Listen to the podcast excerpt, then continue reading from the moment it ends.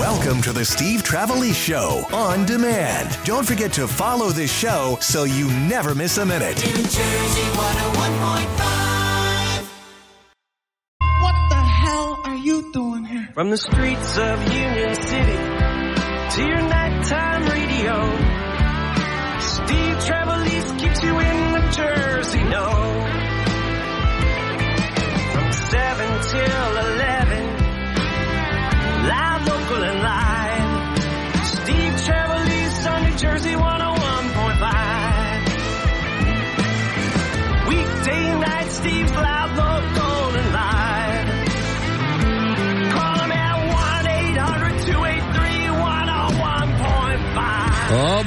have we got a show for you tonight. This would be the night to strap in and don't go anywhere. Steve Trevelise hanging with you till 11 o'clock tonight. I'm not going to be alone. At 9.10 from the Smithereens, Jim Babjak's going to be calling in. The band is going to be playing the North Shore Festival in June. It's a sold out show. We'll be hearing from Jim talking about the band. 935, Nick Zamora, Espo's Restaurant with an incredible cheesesteak is going to be calling in. Uh, they were in some kind of a cheesesteak contest. And uh, 1010, Kevin Meara will be in studio. Kevin, the CEO, founder of City of Angels. City of Angels helps those who are dealing with addiction and their families, regardless of insurance. And now uh, he's doing a lot of work in the area of helping uh, veterans deal with uh, depression, deal with anxiety, PTSD. And uh, he's testified in Washington. He's also testified in Pittsburgh. We get the results of that. And uh, a new link for dealing with depression, a new way that ketamine can help deal with depression. He'll be in at 10 o'clock. Jeffrey Paul, the very funny Jeffrey Paul, usually comes in on Wednesday nights. He's going to come in tonight because he's a big Smithereens fan and he wants to be in the room when I talk to Babjak. Uh, so to start things off with, you know, I love listening to Deminski and Doyle. And the reason I love listening to Deminski and Doyle is that every now and then you uh, turn them on and suddenly they just hand me a first hour. You know, they were about to get into what they were going to get into at four o'clock. And uh, next thing you know, the buildings and all right, next thing you know, uh, it comes out that uh, a judge has pretty much struck down all those uh, restraining gun laws that uh, Governor Murphy had come up with trying to restrict conceal and carry in New Jersey. New Jersey's latest round of tougher gun laws faced a setback today. A federal judge blocked the state from enforcing much of its ban on carry in sensitive public places. U.S. District Judge Renee Marie Bumb, B-U-M-B, appointed to the bench by President George W. Bush, Seven Votes article, found the state's attempt to restrict legal gun owners from carrying firearms at roughly two dozen public spaces to be unconstitutional. You know, the Supreme Court of New York said we should be allowed to carry guns, and Governor Murphy and the crew said, oh, yeah, sure, but not here. Like, as in anywhere. Like, you probably smoke in more places publicly than you carry a gun. And the federal judge says, ah, no, you don't. Uh, basically, uh, they ruled it as unconstitutional uh, for all but playgrounds and youth sporting events o- on the grounds that it interfered with Second Amendment rights. Now, the state has failed to offer any evidence, according to the judge, that law abiding responsible citizens who carry firearms in public for self defense are responsible for an increase in gun violence. Uh, Bumb said in her lengthy opinion, which accompanied a partial preliminary injunction order. This has taken some time, and the state's effort to hurry this court along is most unfortunate, Bumb said in a 235 page opinion released on Tuesday. Says the judge, this court is painfully aware of the gun violence that has plagued our nation. But what the state and the legislators, inv- uh, interveners ignore, and what their empirical evidence fails to address, is that this legislation is aimed primarily not at those who unlawfully possess firearms, but at those law abiding, responsible citizens who satisfy detailed background and training requirements and whom the state seeks to prevent from carrying a firearm in public for self defense. And uh, it's very well put in that the state is trying to protect you from legal gun owners. They cannot protect you from illegal gun owners because you can you can decree that an illegal gun owner can't carry a gun, but if they're carrying it illegally, it doesn't matter. Makes sense? Too easy? So basically, how do you feel about the idea of being able to conceal and carry in New Jersey, provided you got a license for it? You know, responsible gun owners. Uh, would you feel safer? You walk into a store, you walk into a Walmart, uh, you see uh, people strapped, carrying guns. When you see that, are you thinking, oh my God, I don't feel safe? What happens if he pulls it out? Chances are he's not. Responsible gun owner. If you walk into the Walmart and you have no idea who's carrying guns, but knowing that whoever is carrying a gun is doing it illegally, does that make you feel safer? So, taking that a step further, if you walk into the Walmart and uh, someone has got an illegal weapon and they decide that they want to pull it out and use it, would you feel safer or less safe if there were other responsible gun owners trained perhaps in the use of firearms that could possibly take that person out? Or would the person who's going to go in there and pull the gun give a second thought to that fact? Because they don't know who else in there has a firearm, concealed carry, and uh, is licensed to carry it, and can possibly use it better than they can. 1 800 283 101.5. I don't understand the fuss about concealed carry in New Jersey. I don't understand why it worries people.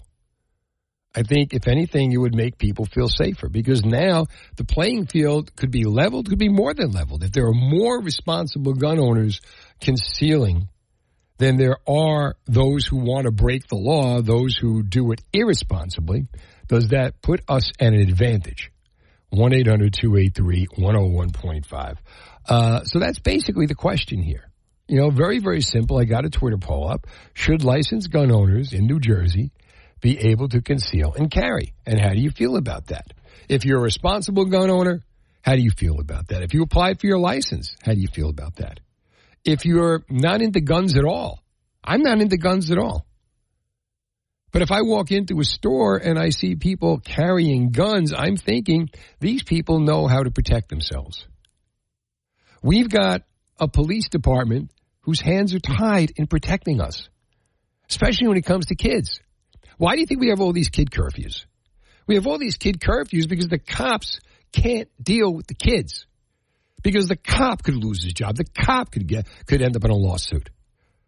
So why even deal with it? You know what? Send them home. Make them stay home. Screw it. Pop up parties, curfew. 10 o'clock at night in Sea Isle City, curfew. Ruin kids' lives. Think about when you were a kid. Think about when you were 15, 16, 17, 18, going down the shore. And the things you did and the fun you had and the stories that you get to tell. None of them involve you being home at 10 o'clock at night.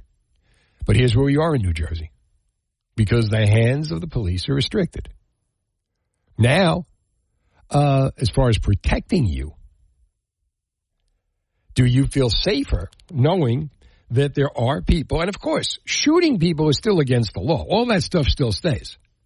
But are you worried about being allowed to conceal and carry in New Jersey? Should we be allowed to? 1 800 283 101.5. I got a Twitter poll up. Follow me at Real Steve Trev. We'll retweet it through the radio station, and I'm dying to know what you think. All right. Uh, do you need to relocate and want to sell your home fast? Robert Dekanski of Remax First Advantage has buyers lined up, can get your home sold fast and for more money than you thought possible. When Morgan and Rebecca needed to relocate to Pennsylvania, they called Rob and his team to sell their Edison home. Rob's powerful marketing strategies made quick work of the sale in only eight days on the market, there were 21 showings and 11 offers, selling the home for $321,000, which was $22,000 over the list price. Morgan and Rebecca were on their way to Pennsylvania with extra cash in their pocket. Robert Dekanski of Remax First Advantage has superior marketing to sell your home for the highest price possible. So call the only agent I would call if I needed to sell my home. Call Robert Dekanski at 855-350-1015. That's 855-350-1015 101.5 or online at robsellsnj.com or Google Rob and start packing. Here's fast traffic, 15 minutes on oh New Jersey 101.5. Jersey weather brought to you by College Hunks hauling junk and moving. Do you have old furniture laying around the house or garage full of clutter? College hunks hauling junk and moving. Haul the stuff you don't want and move the stuff you do. Let tomorrow's leaders haul your junk today. Visit collegehunks.com. And the guy goes on to become a successful CEO. I remember when you moved my couch. 1-800-283-101.5. Uh, New York Supreme Court says you gotta let people conceal and carry. New Jersey says, oh yeah? Sure. As long as you meet all these requirements, federal judge today struck a lot of that down, which makes it easier for you to conceal and carry in New Jersey.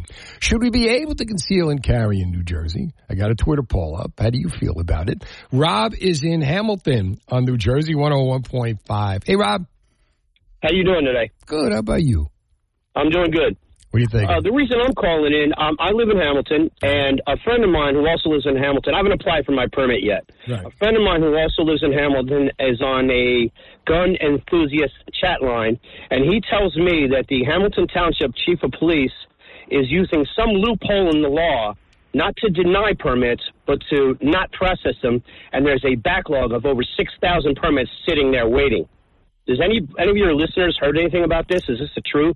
Uh, I, I have not, but uh, we'll check into it. And you know what? Now that uh, now that this has happened today, now that this judge has made a ruling, uh, I imagine things are going to be sped up, and he's not going to be able to get away with that. Well, the ruling says we can carry it here, there, and everywhere, but that doesn't make him issue the permits to carry them. You know what I'm saying? No, I do, I do, and that's why, like, if it comes down to it, I don't know what the next step would be, but I imagine you know there's got to be some kind of action that can be brought.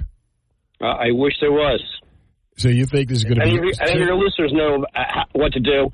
Uh, I'm all I'm all ears. What you do is you basically get a lawyer and say, "Hey, you know what's going on." I mean, I imagine you can't just sit there and say, "Okay, well, we're we're not going to enforce the law because we're just going to never process the permits." I don't think you can get away with that. There, that had happened earlier. I remember this had come up a few months ago, where like some towns are taking a lot longer than others to process the permits. There will, if this goes on, there's going to have to be some kind of action that can be taken. I'll check into it and see what I can find out for you. Okay, thank you very much. You got it, Bob. Let's go to uh, Dennis is in Brick on New Jersey 101.5. Hi, Dennis.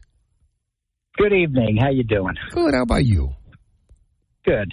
Listen, uh, I've been a gun owner for a lot of years, and that's for home use. Right. And then I uh, I moved down to Florida for part time, and I do have a concealed permit for Florida. Right.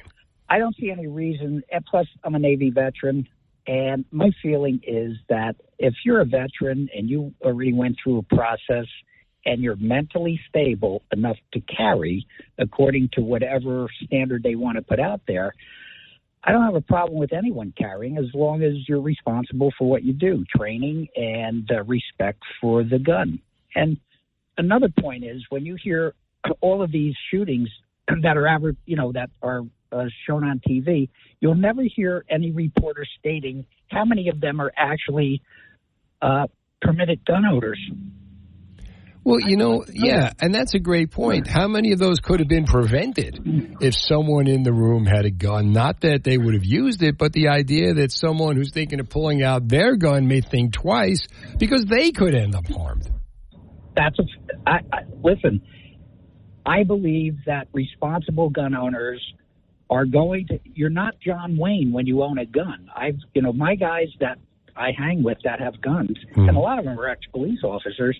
You're you're retired, or if you are a gun owner, you're not the sheriff of town. Your main objective is to get out of town. But if you're stuck in a situation where your your life is in danger, that is the real reason of using it. And with the problems with restrictions on police and the amount of police that aren't available today, it is going to be more intense later on in the future, especially with an additional 12 million uninvited guests coming into our country. That's another that's another good point. Well, uh, 5.4%, if anyone does the research, 5.4% of all the people coming in have some sort of criminal record. That's a government. No, no, no. I get that. I get that. But it's just all the more reason, you know, why we should be able to carry guns. Dennis, thanks for the call to New Jersey 101.5. Let's get uh, Charles is in Pennsylvania on New Jersey 101.5. Don't you wish you could carry a gun? not, not that I'd be laughing at you or anything, Charles. That's I'm okay. A, I'm a federal firearms licensee. Oh, well, in that case, never mind. Sorry, Charles. Sorry. Charlie. Yeah, it's okay. So, on, a lot of people don't realize that in the, the federal constitution, it specifically says that in in paragraph one that you have the right to life, liberty, and the pursuit of happiness. Well, New Jersey's constitution, Article One, Section One, the first thing they talk about is not only do you have the right to life, liberty, and the pursuit of happiness, but you also have the right to protect your property. How do you do that without a gun? That's a very good question. You, you, you that's why, that's why we invented the bird. You flip the bird at them and then they go away. Yeah, okay. I, I don't know, but you you know, you're absolutely right. And it's senseless that they would, you know, that they would make an attempt at this. But it's also, I give the judge a lot of credit to be able to see through it and say, enough, you can't, and just turn them away and scold them in the process. in actuality, out of all the amendments we have, which are 25 currently, Mhm. okay, it's the only amendment that says shall not be infringed. Yet that's the one they always go for. Good point, Charles. Thanks for the call to New Jersey 101.5. 1 800 283 101.5. Greg, John, I got some other people buzzing in. I want to give you guys a lot of time in this. I want to get your opinion. A uh, federal judge has overturned a lot of the laws that uh, uh, restricting New Jersey from being Jerseyans from being able to conceal and carry, putting a partial pause on some, pause on some of the newer gun laws. So, how do you feel about the idea? 1 800 283 101.5. The judge basically saying, you know, it's not about those who own guns illegally, it's about those who own guns legally, responsible gun owners. And there's no reason why responsible gun owners shouldn't be allowed to conceal and carry in New Jersey. How do you feel about it? 1 800 283 101.5. I've got a Twitter poll up now. So far, we got 86 votes in the last 15 minutes. Should licensed gun owners be able to conceal and carry in New Jersey? 68.6% say yes, 31.4% say no. If you're a police officer, if you're in law enforcement, if you're a veteran, if you've carried a gun before, how do you feel? And please, if you're against it, tell me, make the argument as to why it's not a good idea. Do you think it levels the playing field? Would responsible gun owners being able to carry in public places put us at an advantage or a disadvantage in New Jersey? 1 800 283 101.5. I'm Steve Trevelise. It's 730. Oh, not to be confused with pole dancer. okay.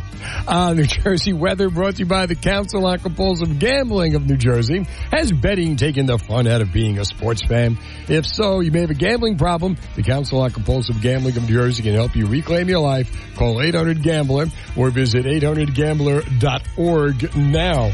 Do we have a pole dancing of New Jersey? All right, uh, federal judge struck down a lot of the laws to prevent New Jersey from being able to conceal and carry.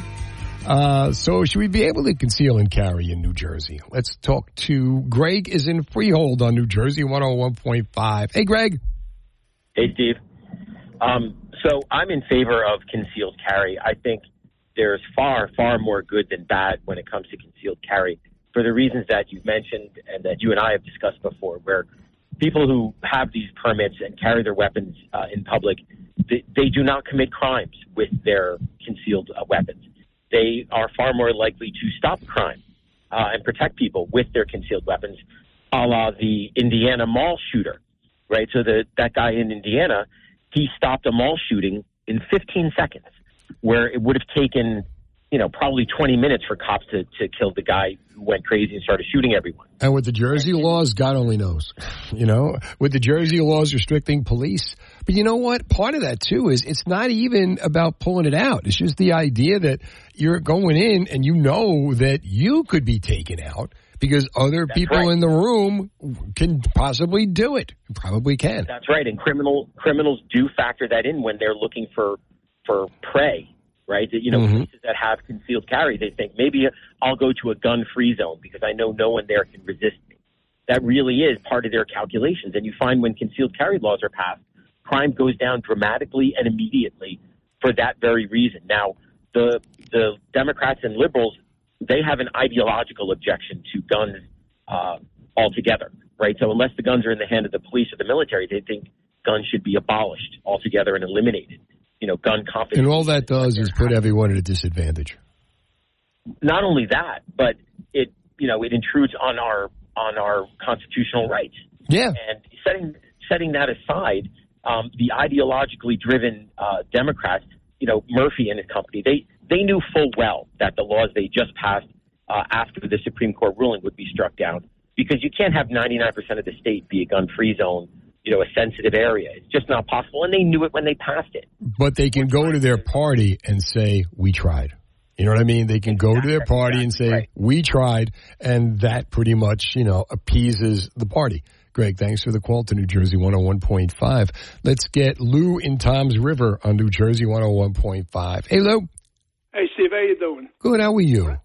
Good, good. When I lived in Florida, I had a concealed carry permit. Right. In order for me to get it, I had to sit down a four-hour class, qualify with a, with a semi-automatic, went through a state background check, federal background check, and two months later, I got my permit. I had restrictions on where I could carry it, Right. like you know, schools, libraries, playgrounds, you know, things like that. You couldn't carry it. I was able to carry it in a bar as long as I sat 25 feet away from it. If it was a restaurant or a bar, it had to be 25 feet away. Right. And, you know, the only thing was, like I was telling the guy that answered the phone, if I was, say, in a store and I reached out to grab something off a shelf and my shirt rolled up and someone saw the gun and they got intimidated by it, they would have pulled my permit. Or would someone see the gun and feel safer? The thing about one thing you bring up, though, uh, that I just thought of, I was going to bring up today, the idea of the holsters. You know, you want to make sure that the holsters are secure so that nobody can walk by and grab your gun. Well, I used to have, carry a, an airweight Smith & Wesson Right. in my front pocket. You didn't even know I had it in my pocket. You, you probably thought, you see, think it was a wallet. Right. I just got it in my front pocket.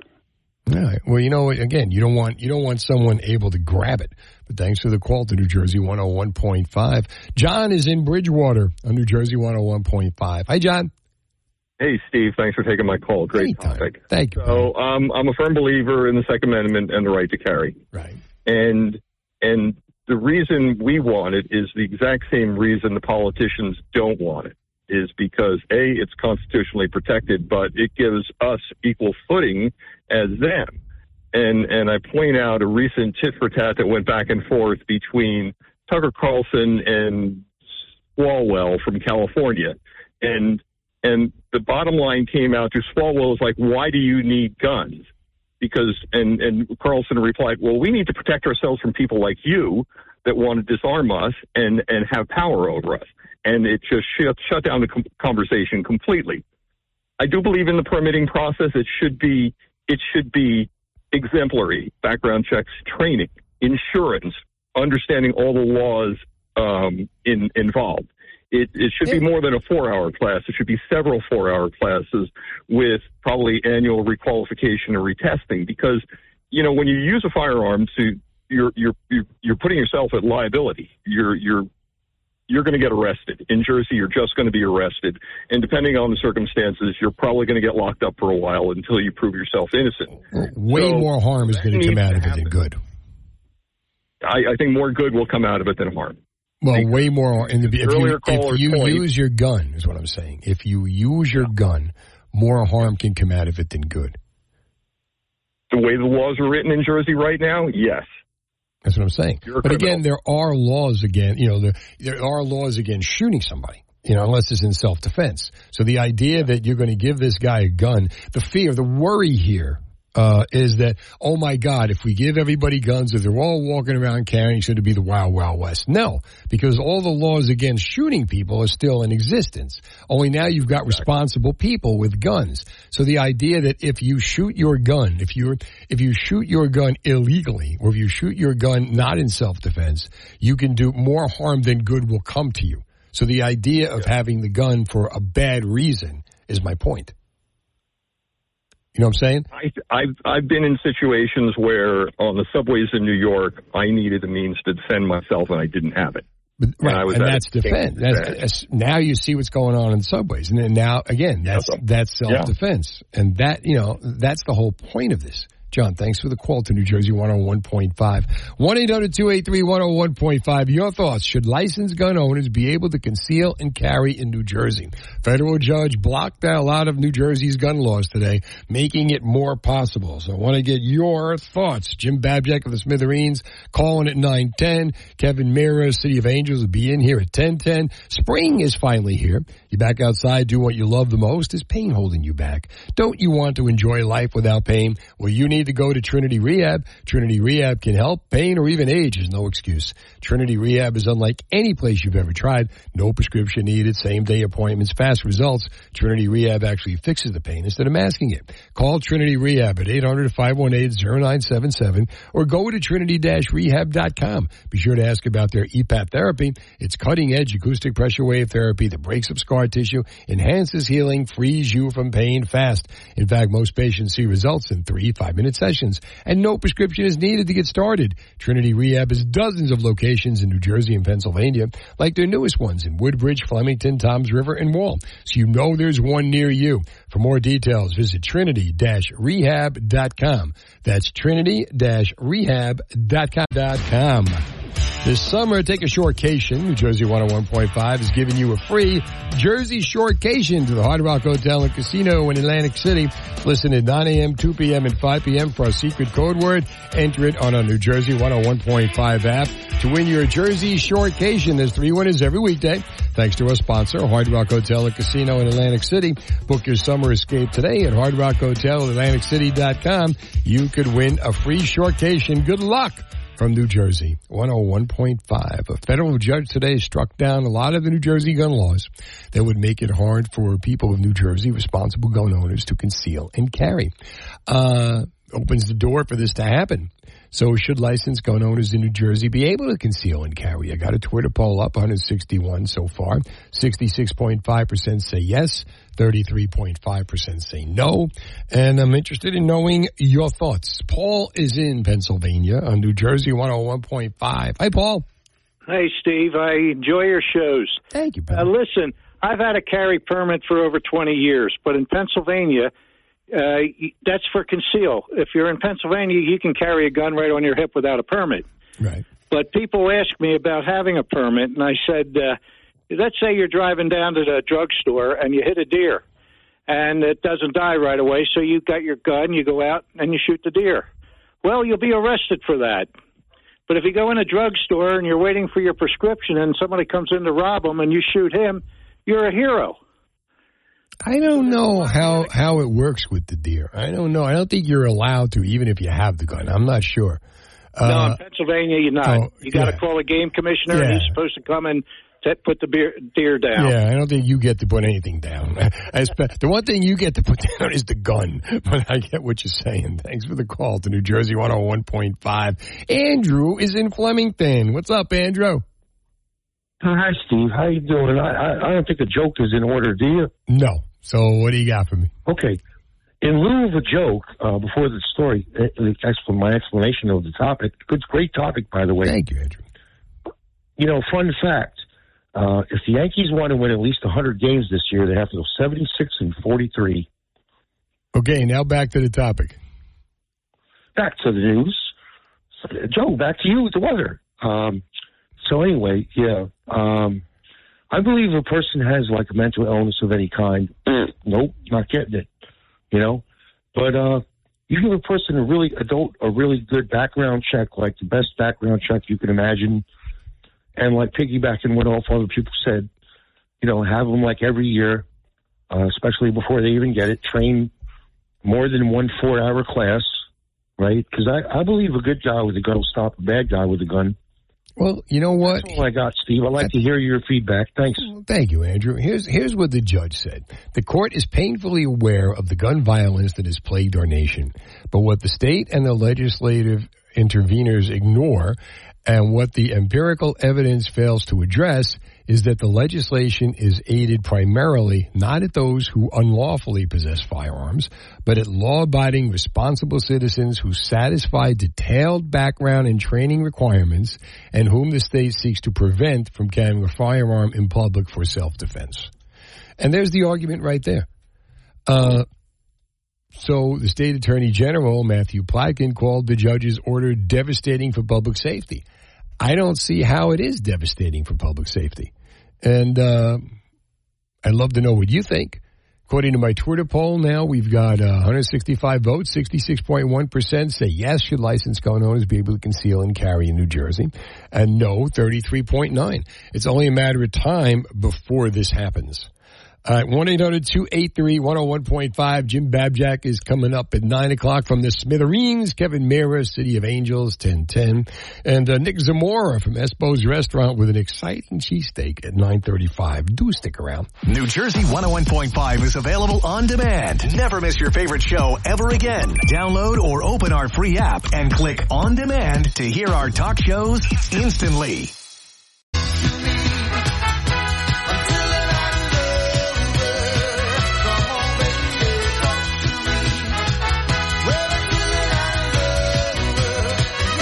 Yeah, yeah, yeah. Steve Trevelise. We'll talk till 11 o'clock tonight at 1-800-283-101.5. At 10 o'clock tonight, CEO Kevin Meara of City of Angels. If you're dealing with addiction, they will help you regardless of insurance, you, your family, and uh, find out what he's doing to help veterans, what City of Angels is doing to help veterans.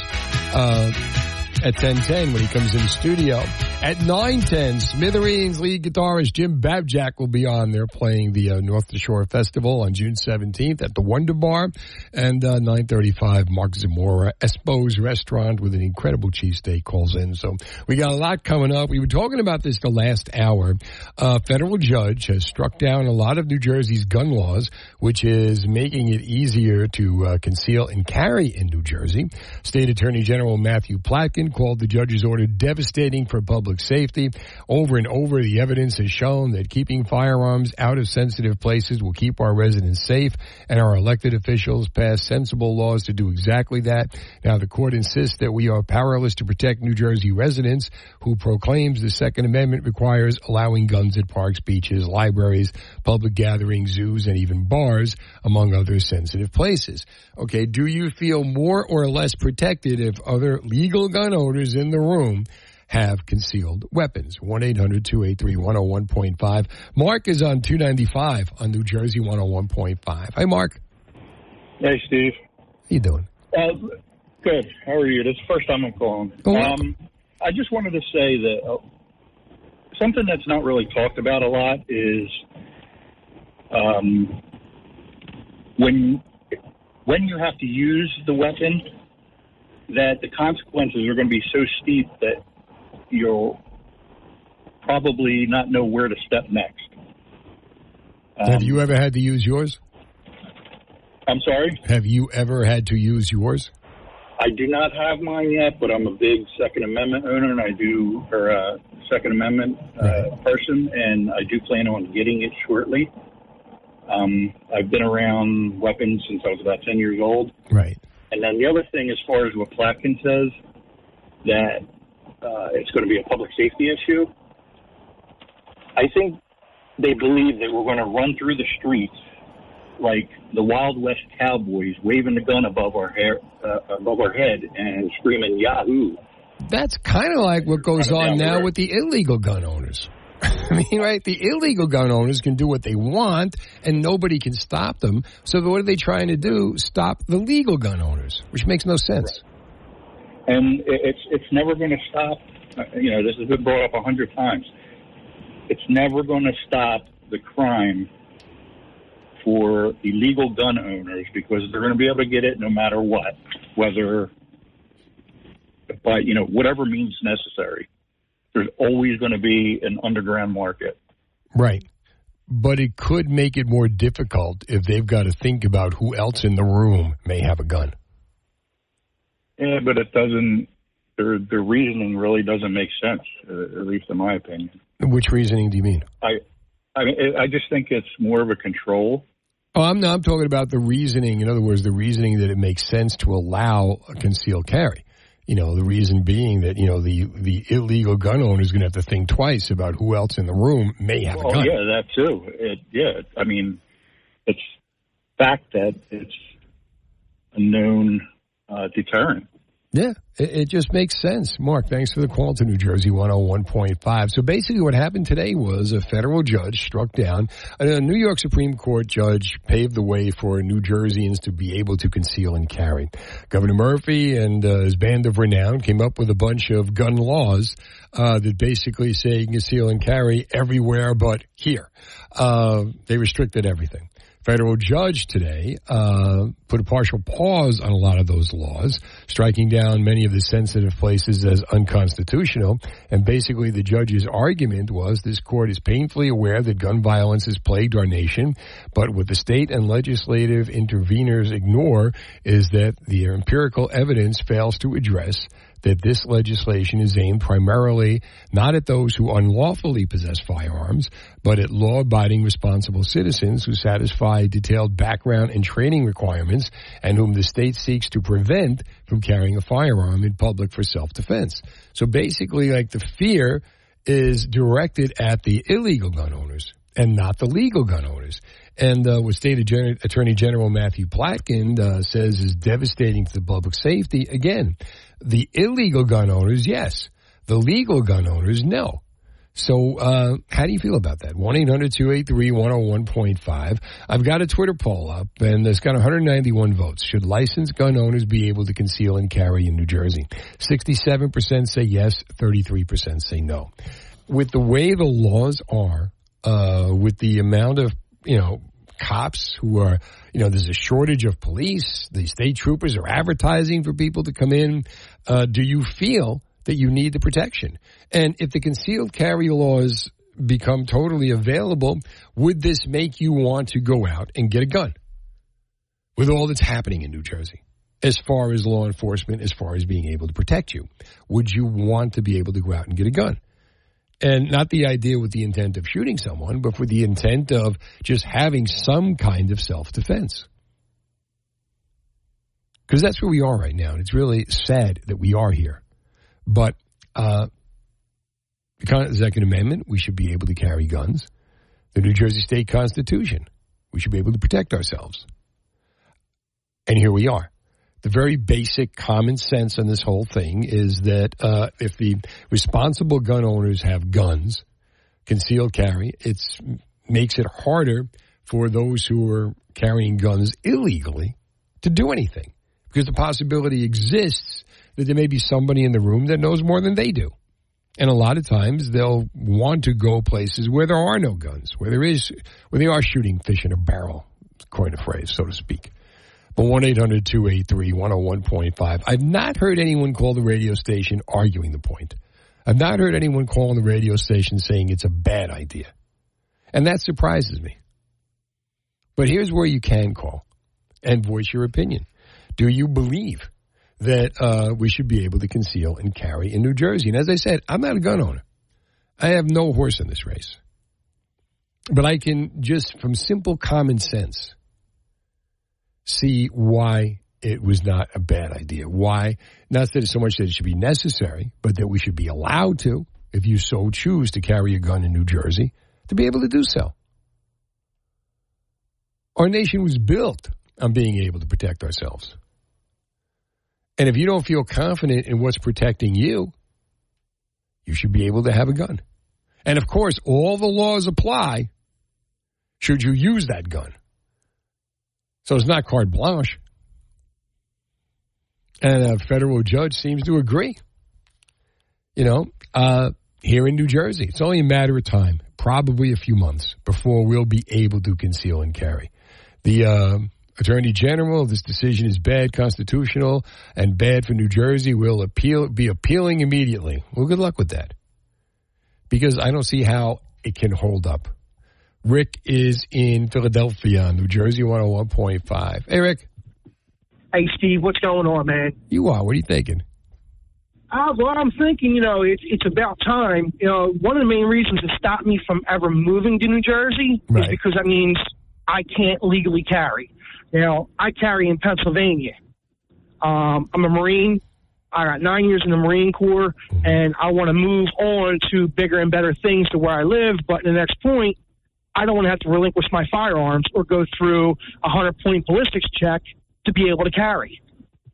Well, you know what? Thank you for your service. Have you ever had to use your gun? Yes. What happened? Uh, I was held up working on a truck in uh, North Philadelphia. I got got approached and I had to pull.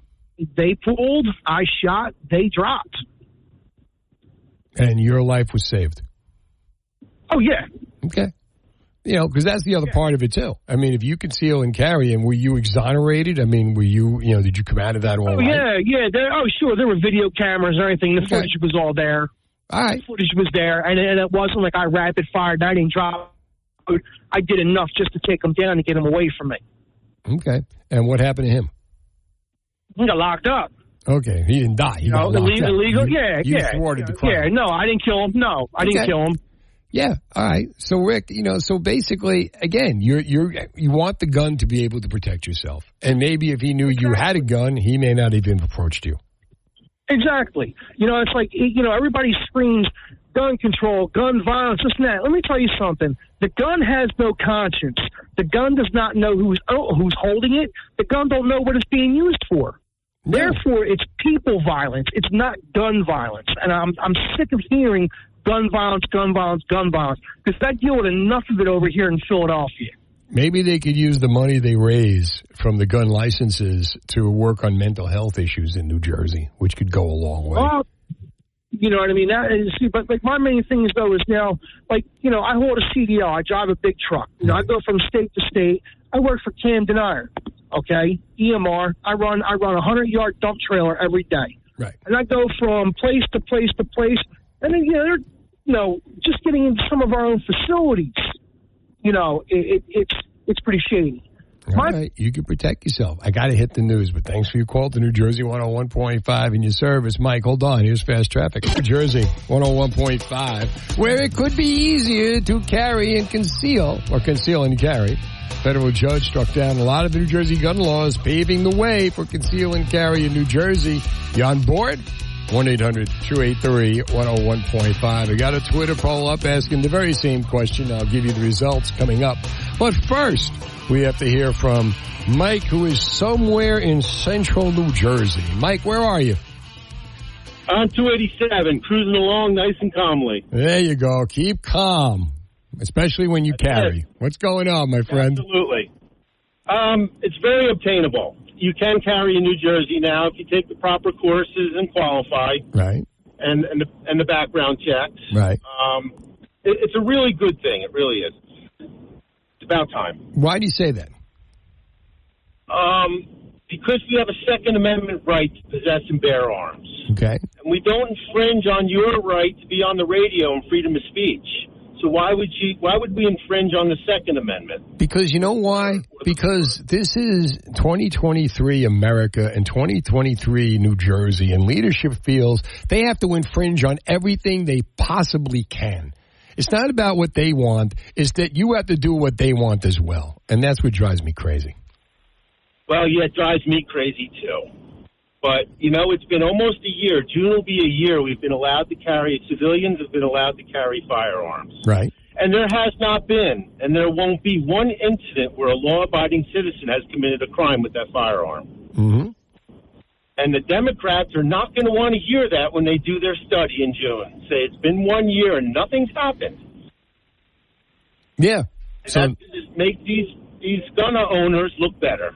Well, you know what? And, and that's what it's all about. And yet, when we see those who have guns illegally, and then when you see this onslaught of people that could be coming to New Jersey illegally, or who have illegally come into this country, you got to do what you can to protect yourself. And even if that just means the security of knowing you have a weapon, or other people thinking you may have a weapon, and if that could deter a crime, so be it.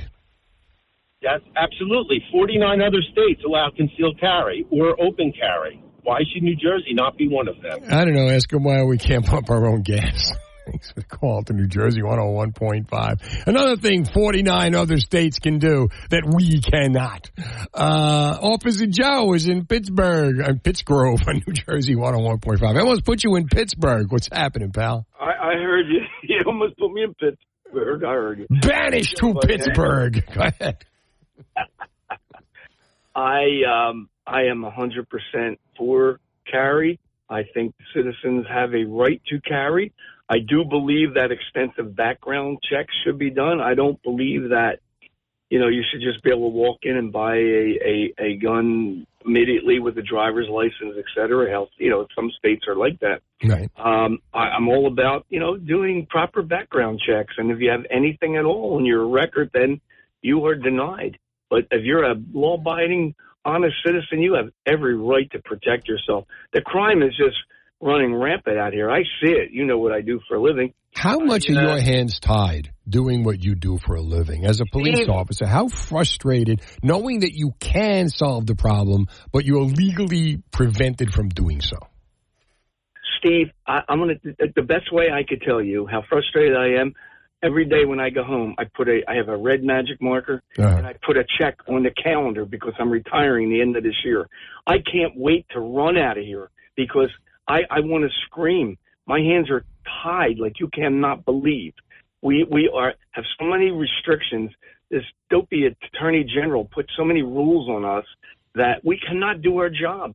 And the problem is, if, if you go to react, you really have to second guess yourself because it's like, oh my God, am I doing the right thing? Am I going to lose my job because I'm I, I, I'm, I'm going to react to this? And it just, you know, in my profession, sir, I don't always have time to to think. I have to react. You know, a split second. Could And- and me in that or split- someone else killed. Yeah, in that split second, not only do you have to react to the moment, you have to react to everything that you just said.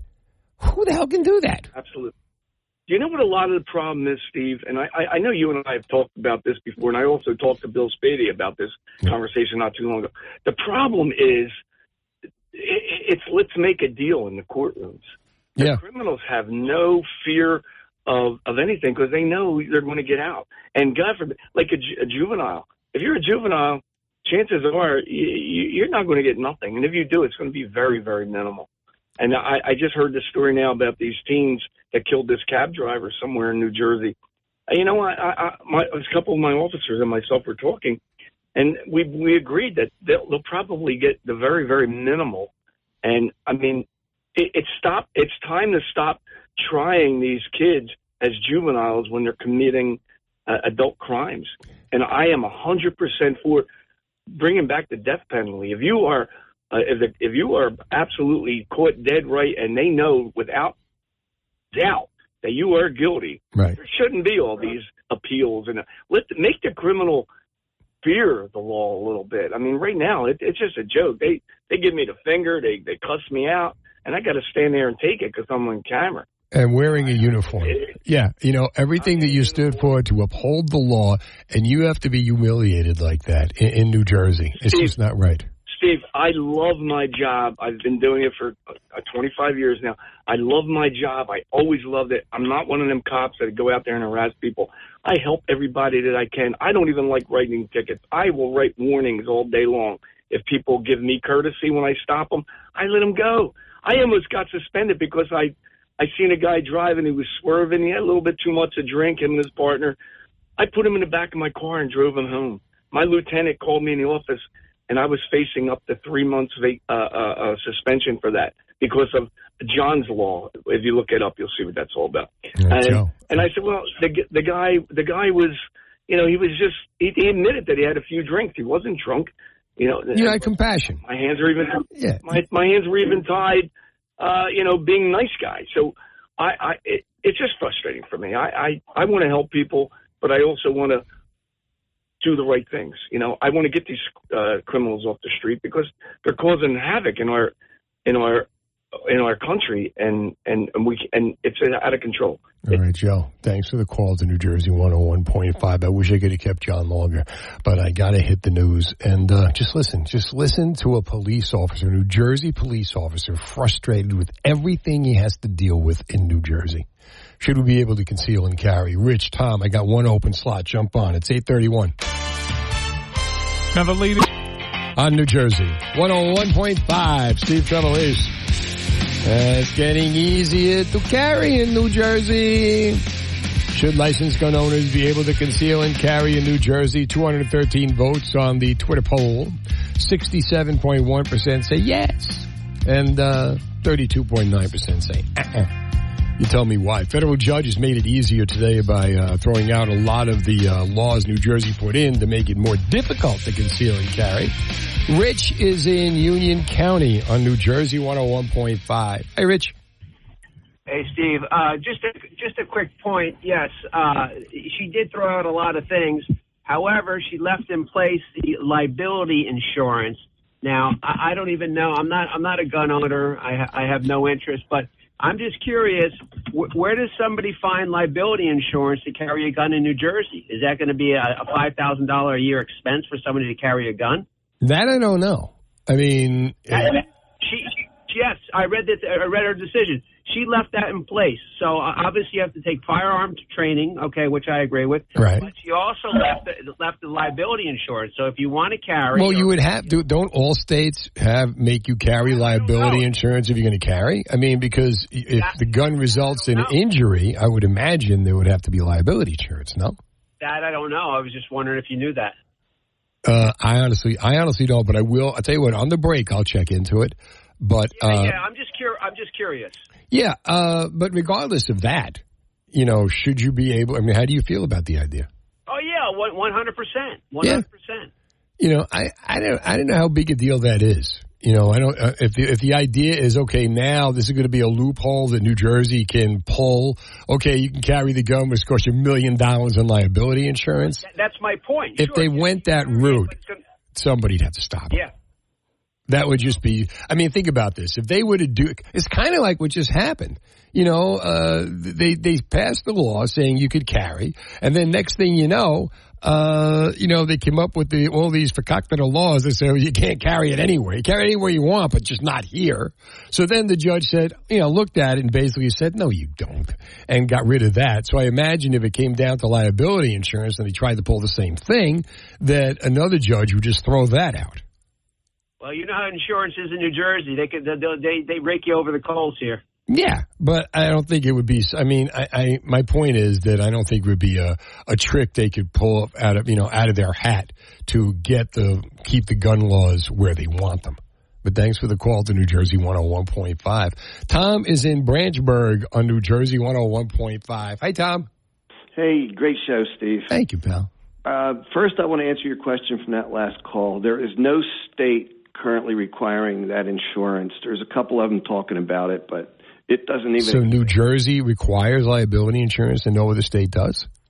Yeah, and the insurance doesn't even exist yet. That's one of their many ways they want to make it that nobody's okay carrying. Um, But again, I would imagine that a judge wouldn't let that happen. It's just another loophole to get around it. yeah, and They may put a ceiling on what you can. I mean, you know, uh, if no other state is carrying it, then that's something else you could fight. Well, no other state is requiring it. Okay. Uh, but, but a couple of them are talking about it because anytime certain states see a good way to trip us up on this stuff, they all jump on it. Right. Anyway, the, the main reason I called, um, I work in a lot of rough places, Camden, Newark, Philly, and I've been carrying concealed for a long time. I have five saves. One time I saved myself. The other four times I saved someone else who was about to be attacked. And only one of those times did I even have to draw the gun. The other four times, just reaching for it ended the incident before it started. And that's from you being able to carry a gun. So it was a good thing. You prevented crime and you basically saved people's lives. Right. And when you so when you hear the attorney general talking about how bad this is going to be, what goes through your mind?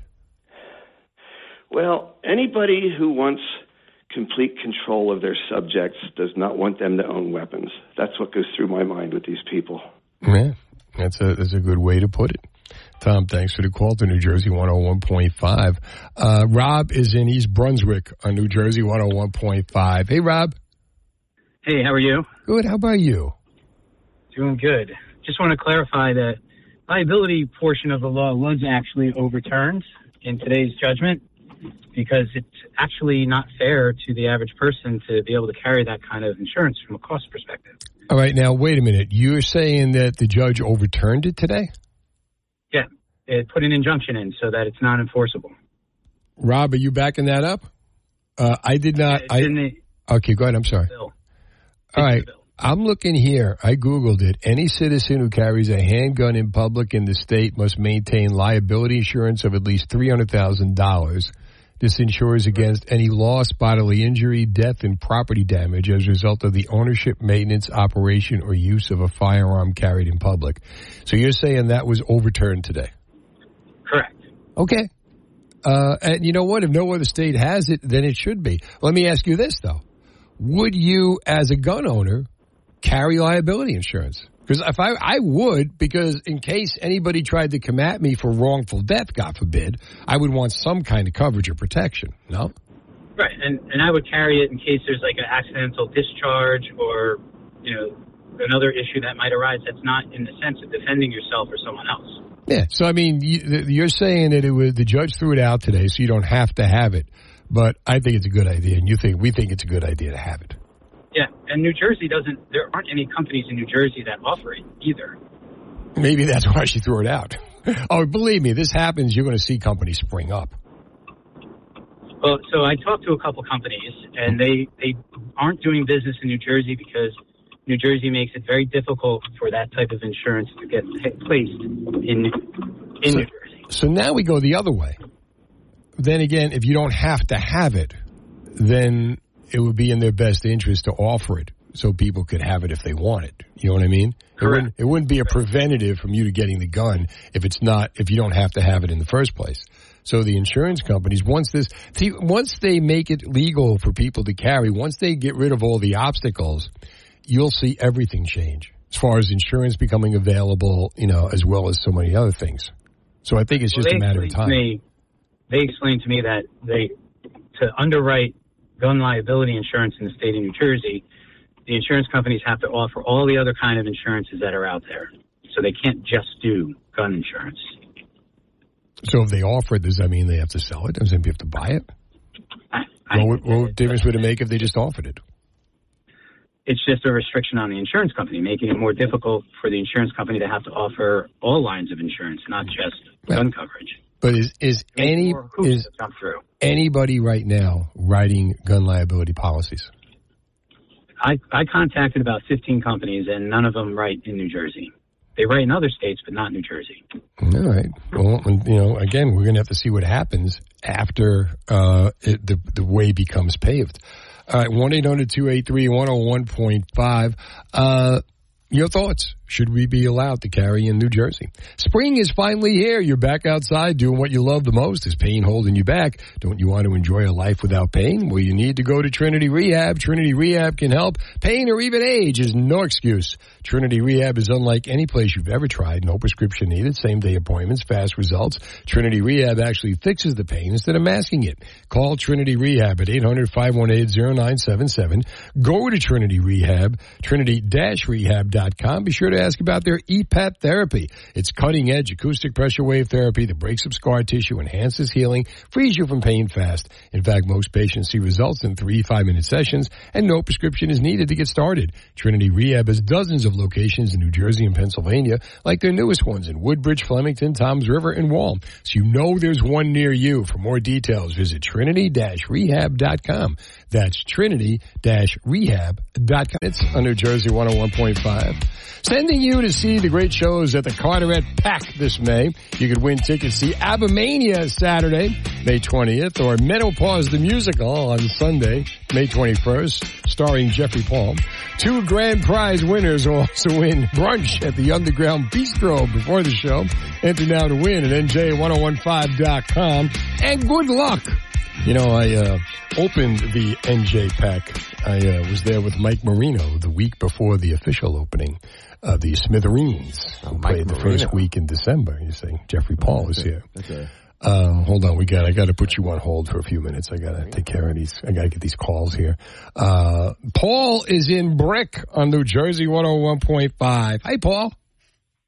Hey, Steve, love your show and love your topic here. What are you thinking? Um, I just wanted to let you know that there is liability insurance available in New Jersey, and it's coverage for hunters. Hunters go during the hunting season. Right. They use a long arm or a bow and arrow um, to go hunting.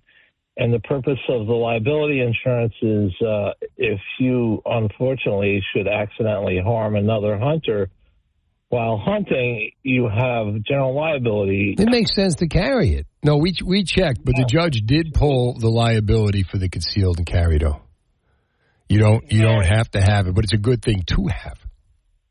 Yes, it is, and it, I would foresee insurance companies for very good creditworthy customers with umbrella policies considering adding a rider for a concealed carry weapon, or a businessman that owns a small business that has a cash business and carries um, what's called umbrella Mm-hmm. coverage. They'll add that as a rider to the policy. They'll find a way to get it done. Antoinette is in Union City. What's up, Antoinette? Hey, Steve, how you doing? I'm looking at Mayor Stack on television today. oh, really? Yes, he sends regards. So, what are you thinking? Uh, I think somebody, yeah, I agree with the the carry, but the only thing is, like, they should uh, go through some type of a class. The uh, insurance should be covered because, God forbid, if you shoot somebody and you don't have insurance, the person who you shoot can sue you for a lot more, include taking your house away and other property, and God only knows what else that you have. Yeah, you got to get liability. It would be silly. It would be silly not to get the liability. But Antoinette, thanks for the call to New Jersey 101.5. You will close us out. What's happening, my friend?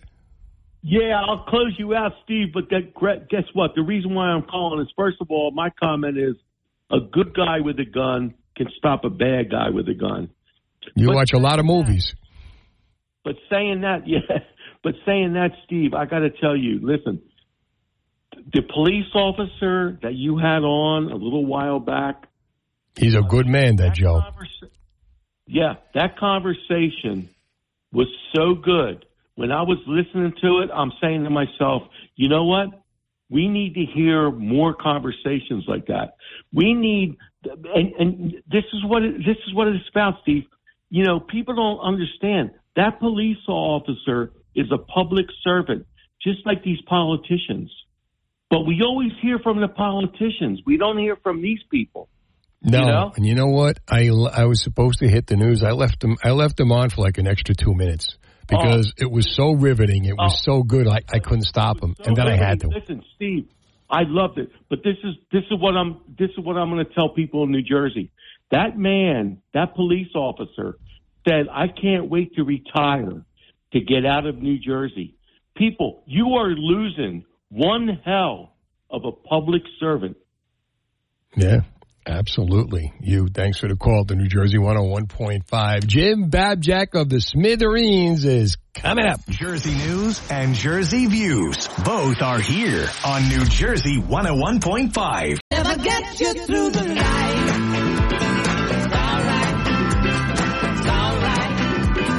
All right. 1 800 283 101.5. Steve Trevelise. Jim Babjak will be calling in tonight in a few minutes. In the meantime, in between time, I got Jeffrey Paul here. Congratulations, your son graduated college. How nice for that. That's a big accomplishment, man. I- Yeah, I, how I- about that? I hope everyone who's listening gets to experience a beautiful day like that. That is one of the highlights of my life. How about that? And so tell me now, where's he going? What's the deal? So m- my son uh, goes to the University of Hartford, and he graduated with uh, a degree in science, health sciences, and he's staying up there because in two weeks he starts a PhD program in physical therapy.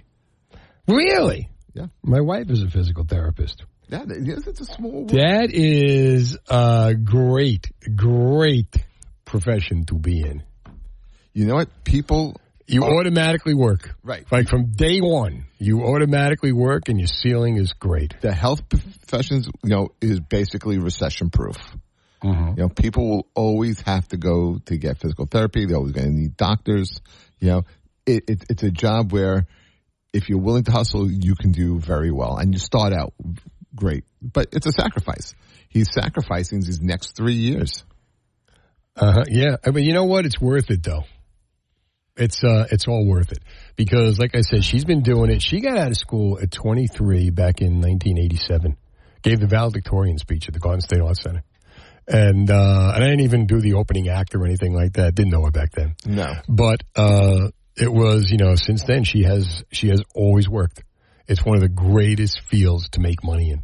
Yeah, no, no it's also awesome is uh, that I get the privilege of having to pay for this. Yes, as a comic, as a working stand-up comedian, you get to pay for this. Yeah, right. I get I get to pay for this. So um, if anyone's listening and they have a VFW and they want on a Tuesday night, I'd be willing to do that Uh-huh. because then the school is really expensive. There's one show I could tell you about. You know, the uh, North to Shore Summer Festival is going on in New Jersey.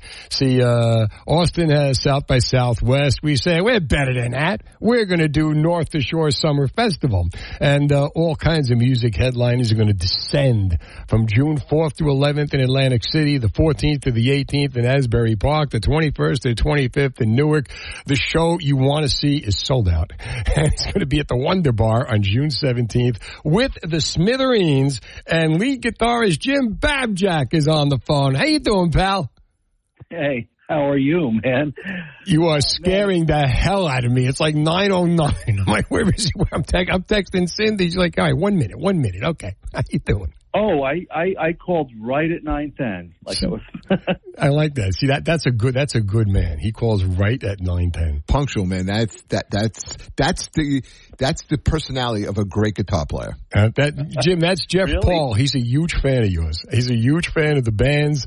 He follows you. We're coming to see you guys August fifth uh, up in Frenchtown.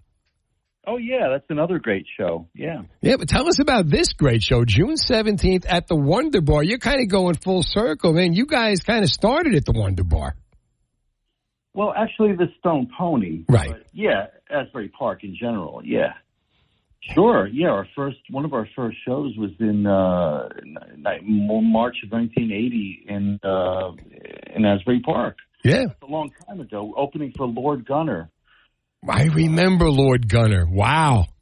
Yeah, Lance Lance Larson was the leader of that band, and I Uh-huh. just saw him the other day at the Pollak Theater because I did this uh, Les Paul experience uh, show with Bobby Bandiera. Um, I, I last when did I play there? Friday. You did. Was that where you did the sound check for Baby It's You? no, no, that was in Pennsylvania.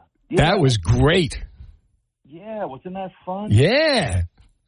I'm, Yeah, that was uh, that was a Burt Bacharach tribute. That Uh-huh. decided to do that. Oh wow! I'm telling you, you. So I hear there's going to be a good old rock and roll smithereen show at the Wonder Bar on the 17th. Like you're going to feel your hair grow as I guess 1980 again. You're going to get a mullet by the time you leave this show. It's going to be so good. That's what I'm thinking. It's going to be great. And we always do something different at, at each show. And like I say on stage, I feel like I'm 18 again when I'm on stage. There- There's just, uh, that's just the way it is, man. you play like you're 18. I remember seeing you guys at Carteret. Uh, you know, going back to your old horns, going back to where you went to high school, where Klein's used to be, and there you are, you and Dennis and Mike going into Sparks, and it was almost like you guys had that look on your on your face, like you were in a time warp, and it was 1975. Well, that's what it feels like. Yeah. yeah. Yeah. All right. So now Jeff, Jeff has been Jeff follows you guys around. He's the he's the guy hangs hanging outside in the bushes, peeking in the window. He's dying to ask you this question.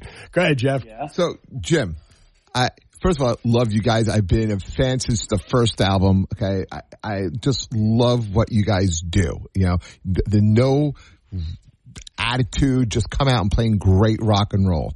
Um, yeah. I saw you at the St. George Theater in Staten Island. That's where I live, right? And I was oh. looking, and on every single show, you did this one song, except that this this song. It's my second favorite Smithy songs. Why didn't you do "Drown in My Own Tears"? oh, you know what? We I think we ran out of time. That's you know that and and we had to cut it. I'm sorry about that. but this is what was so remember cool. that. I this is what that. was so cool about you guys is that again the non rock star attitude. The show is over. You don't, you walk down the steps. You're talking with the people. Okay. It's taken me a minute to get out, out of the, the theater. You guys are hanging out in the lobby. I met some, Yeah. some of you guys. I was talking with Robin. I took pictures with her. It, I mean, that, every band should do what you guys He's like a little kid. That is great. Yeah. Listen, I, I, I, I met, worked with Zeppelin. I was more excited to see you guys. Oh, that's that's nice. Thank you. Yeah, but if you if you're you know if you're that big, you can't really walk out into the lobby. Sure you can. With a, maybe with a Groucho disguise No. on, right? I mean, and, and remember, I mean, you guys were so nice and so gracious. You know what? I, I also, uh, noticed like, you guys do, and this was also so cool. You guys were doing like these barbecue shows. Oh, that was Pat when when when uh, he was alive. He used to do uh, he used to do barbecue at his house, uh, like an annual event. Amazing. It's, it just sounded so good. Yeah, it was it was a cool thing because fans got to come up and play with with us, and it was kind of like band camp in a way, you know. Yeah, and you, you get to play with everybody else. Now you're playing with so many other lead singers. You got Robin, you got uh, uh, Marshall Crenshaw. Marshall Crenshaw, Susan Cowsill. And uh, what does it mean? How does it feel to be playing with all these great bands at the North Shore Summer Festival? They couldn't do this without the Smithereens being involved, especially when it comes to Jersey. You're like on the Mount Rushmore of Jersey rock bands. How does it feel to be in this to begin with? Wow. Well, first of all, I mean we're we're really proud to be from New Jersey, and and uh, it's about time that that uh, people recognize the the talents that are from this state. You know, because uh, all, all all throughout the '80s when we're touring all all across the USA, people are like, "Oh, you're from Jersey? What exit?" You know, Like, come on, man. Hey, you've seen Jersey get cachet over the years, right? Jersey, Jersey got cool as, as you kept playing. Yeah, it sure did. Yeah, yeah. No, it, it's it's it's so much fun. I'm I'm glad to be doing it. it, it it's there's nothing else I'd rather do. You know. No, you know what? So it's going to be the Smithereens on June 17th at the Wonder Bar. Now it's a sold out show. Maybe we get lucky, you know, maybe you get some, you know, some tickets become available. You never know. But Jim, uh, and, uh, we have the Smithereens schedule. I'm going to put this up on the website. We'll have a post. We'll have the entire Smithereens schedule. You guys are all over this summer. Can't wait to see you August Smith, uh, August Smith, August 5th in Frenchtown at Artie's. Uh, thanks so much for coming on, my friend. Anytime, man. It's always a pleasure. You got we got to get you in here one night. Oh yeah. Okay. I'll get lost again. We'll send Jeff out to come and get you. You could play that song for him as you, as you bring him You, here. you owe me a song, Yeah, Jim. sure. Or on one song. All right, Jim. We'll talk soon. All right. Thanks. Take care, pal. One eight hundred two eight three one zero one point five. You happy now? Look at you. You're glowing. You are you're positively glowing. You know what? It's one of my favorite bands. I mean, a band doesn't have to be, you know, in the Rock and Roll Hall of Fame in order to for you to like love them and relate to them. I, They you know, should be in the Rock and Roll Hall of Fame. No, I- I'd put him in. I don't. You know, there's an Put him in over Missy Elliott. Yeah, I Don't was saying you- this list, uh, you know, drove me crazy too. Oh wait, I got to hit the traffic first. We'll, we'll Yeah. talk about that later. Here's fast traffic. Five. All right, one 1-800-283-101.5. Steve Trevelise. Jeffrey Paul, the very funny Jeffrey Paul is here. I am here. Who's got a son who graduated college now. He's all he's all hang he's all happy now. Look at this, right? He got to speak with Jim Babjak. I, again, I am a I, I am a huge fan. I'm a big music fan. He's such a great guy too. They're And- such a great. You know what? They've been in here. They're such a great band. Uh, just like you, you root for them when you see them play. That's right. That's a great way of putting it. You do root for them because, like I said to him, they were so cordial to people off the stage. Like you see bands that go backstage. I worked a million. I toured for 19 years. Now you worked in the concert industry. What'd I you do? I did. I did production for bands. So I did four tours with uh, the Stones, right? Two with Bruce, and I ended up with Journey. And then I would do like tons. And the Smithereens, I see that's the thing. You, so you're in the business. A lot of people in the business get immune to all this. And yet when it comes to the Smithereens, you're still like a little kid. Yeah, because I, that's great. I always liked them, and their their music. There, there are certain songs that take you back to certain periods of your life, Mm-hmm. and they're just songs like I've heard these songs for like over thirty years, and like a song like. um uh uh, Behind the oh, Wall Sleep? Behind the Wall of Sleep, which which they open with, uh, Blood and Roses, uh, Mm-hmm. Only a Memory, you know, Drowning My Own Tears. You know, these songs still are just as fresh and exciting as like the first time I put on the record. Mm-hmm. Yeah. They make you feel like a kid. You know, like when he was talking about the Wonder Bar, I mean, he was talking about he started at the Stone Pony, but I'm thinking like Asbury Park, you know, and I'm thinking like the Wonder Bar is one of the many places, you know, that they played. And Lance and Debbie owned the Wonder Bar. I uh, roasted, uh, I roasted Big Joe. No, I roasted Vinny Lopez at the Wonder Bar one night. Ah, okay. And that was a lot of fun. And that's how I met Lance and Debbie and all them. But the uh, the great thing about it though, like this um, this this concert, they're playing the Wonder Bar on June 17th, part of the North to Shore Music Festival. is being produced by uh, New Jersey Performing Arts Center, a month long event to be held over three weekends in June. 50 plus concerts in three cities Newark, Asbury Park, Atlantic City, celebrating the music, technology, comedy, and film in New Jersey. Bill Burr is going to be there. Uh. Stephen Colbert. Stephen Colbert, a comedian, or is he just now a political analyst? Uh, is he going to go a- up there and is it- Bidenize everybody? Is he a political analyst or is he a political activist? Is he even a comedian anymore? When was the last time he made anybody laugh? Probably when he was on Curb Your Enthusiasm. Yeah, or maybe Yeah, when he was on he uh, Colbert Report. Yeah, when he, when he was on the um, Daily Show, Mm. you know, he he I guess he was good, but I thought he was a better comedic actor than he was a stand up comedian.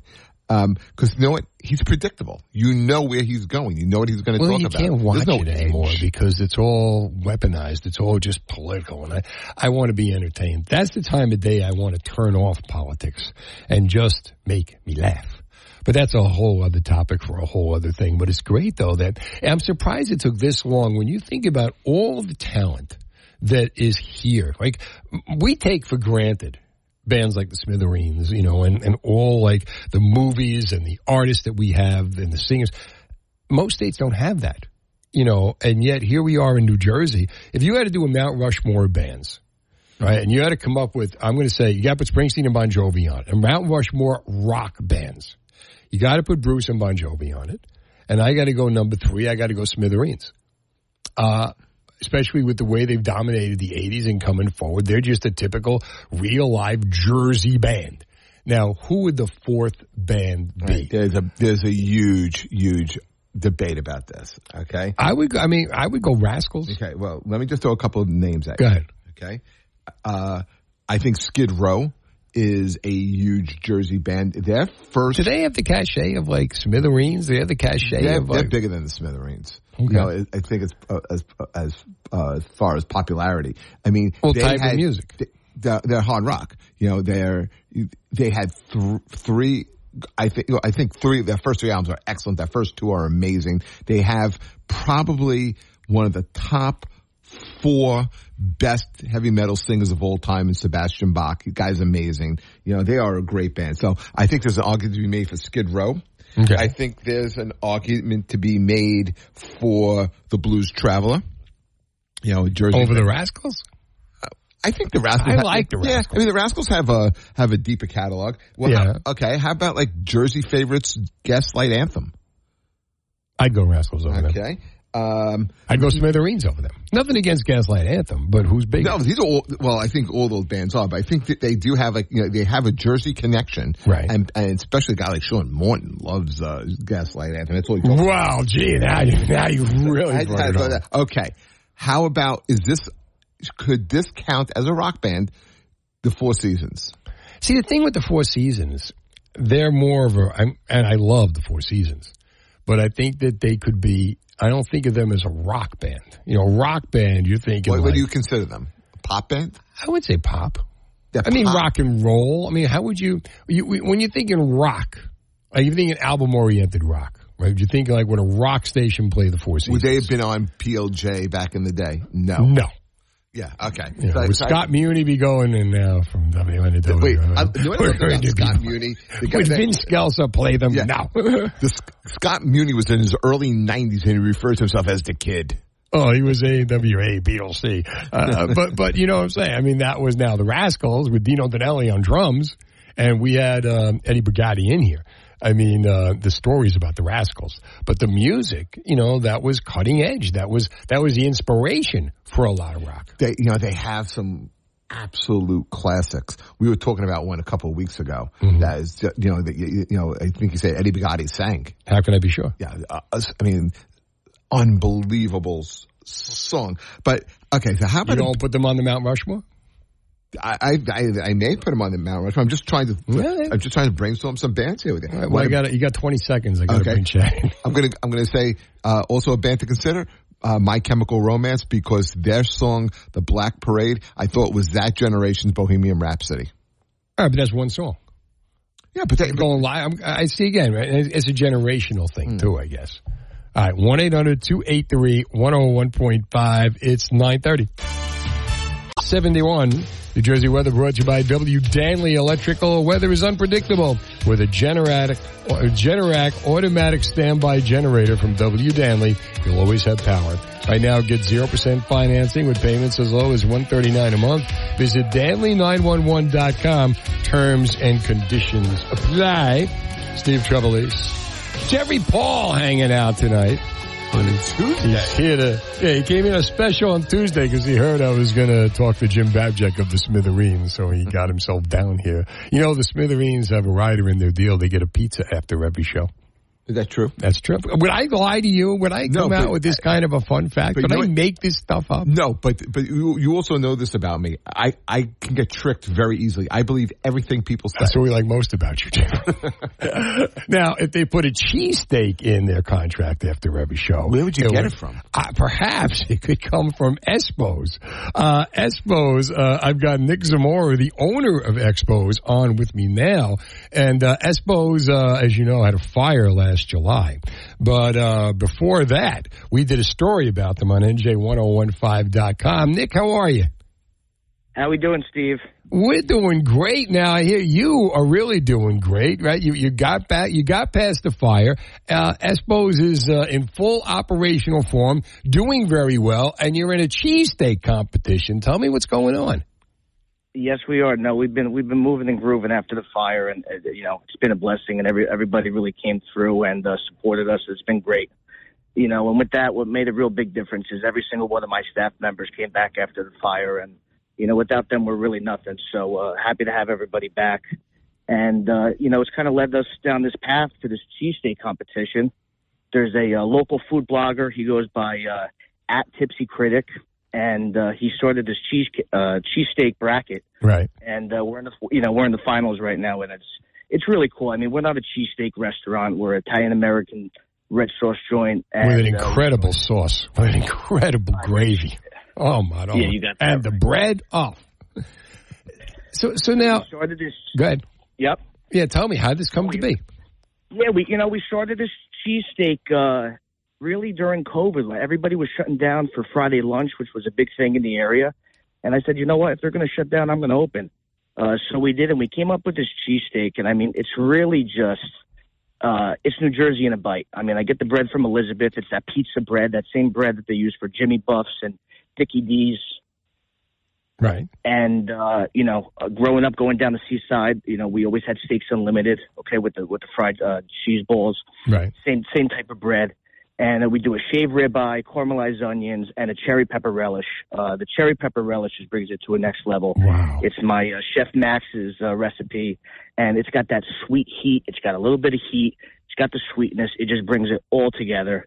And uh, it's been it's been one of those cult followings where little by little Friday lunches started started getting better and better. Right. Then I started doing Sunday brunch uh, right after the fire. And uh, I'll tell you, if, if if on Friday and Sunday mornings all I serve are cheesesteaks, I'd still have you know I'd have a line out the door. How come you don't do it every day? Right? How come? Why, why you make us wait till Friday and Sunday? This sounds delicious. No, I'm, I- I'm, I'm, my mouth is watering now. I want you to crave it a little bit. That's why, you know, so the weekend look right and end it right. That's it. Okay, so so we got to crave the cheesesteak. And uh, now, tell me, like, now, so where, where are you placed now? Are you? Uh, what's what's the deal with the competition? So we're in the final round. Voting ends uh, real early tomorrow morning.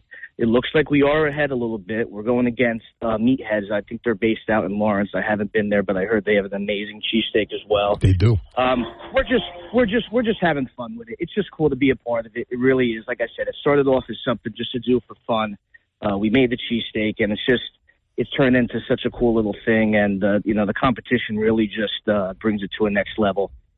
Well, now, like, uh, if we do go to Espos on those other days of the week, uh, what are some of the specialties we can look forward to? Because your restaurant is off the, tr- it, it was literally off the hook.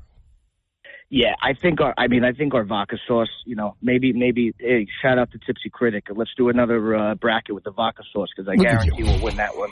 Uh-huh. And uh but our vodka sauce is off the charts. Chicken parm with vodka sauce is amazing.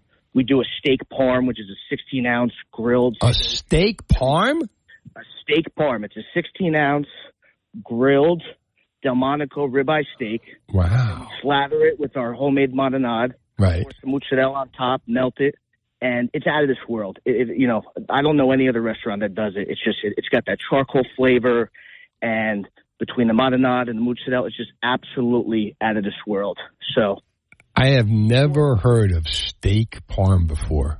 Uh, Oh, a yeah. Delmonico steak parm. This, this Fun- sounds fu- insane. Fun fact, fun fact, our grill is actually behind the bar. So whoever's bartending that night Uh-huh. also is also is also grilling the steak. So we got George and Lisa and Chrissy. They do an absolutely phenomenal job. How about George has been there at Espos since uh, since the seventies.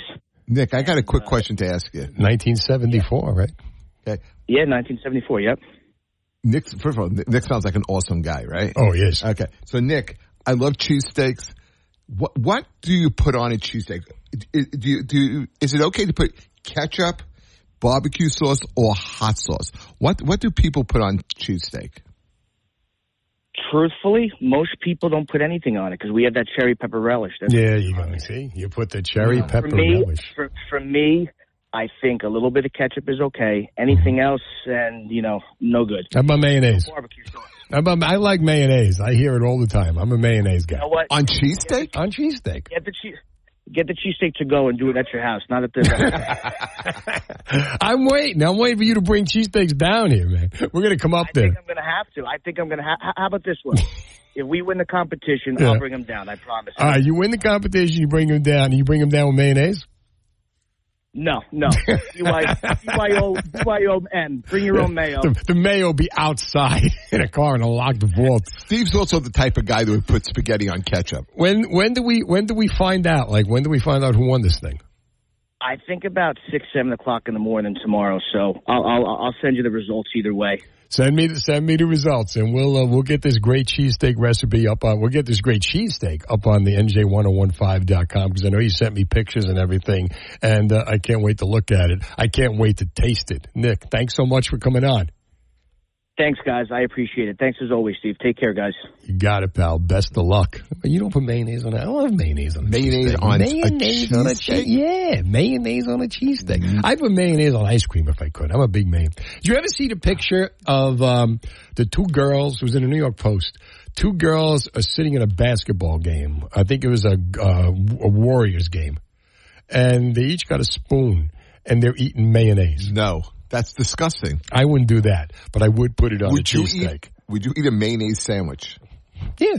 I have no problem with that. I put a couple of roast slices of roast beef in between, but I do it. Three, 15 minutes on New Jersey. 101.5. 1-800-283-101.5. Steve Trevelise. All right. It's been a hell of a night. We talked about, uh, carry and conceal in New Jersey because the Supreme Court, uh, is paving the way. A federal judge paved the way for us to be able to uh, conceal and carry in New Jersey, and we started there.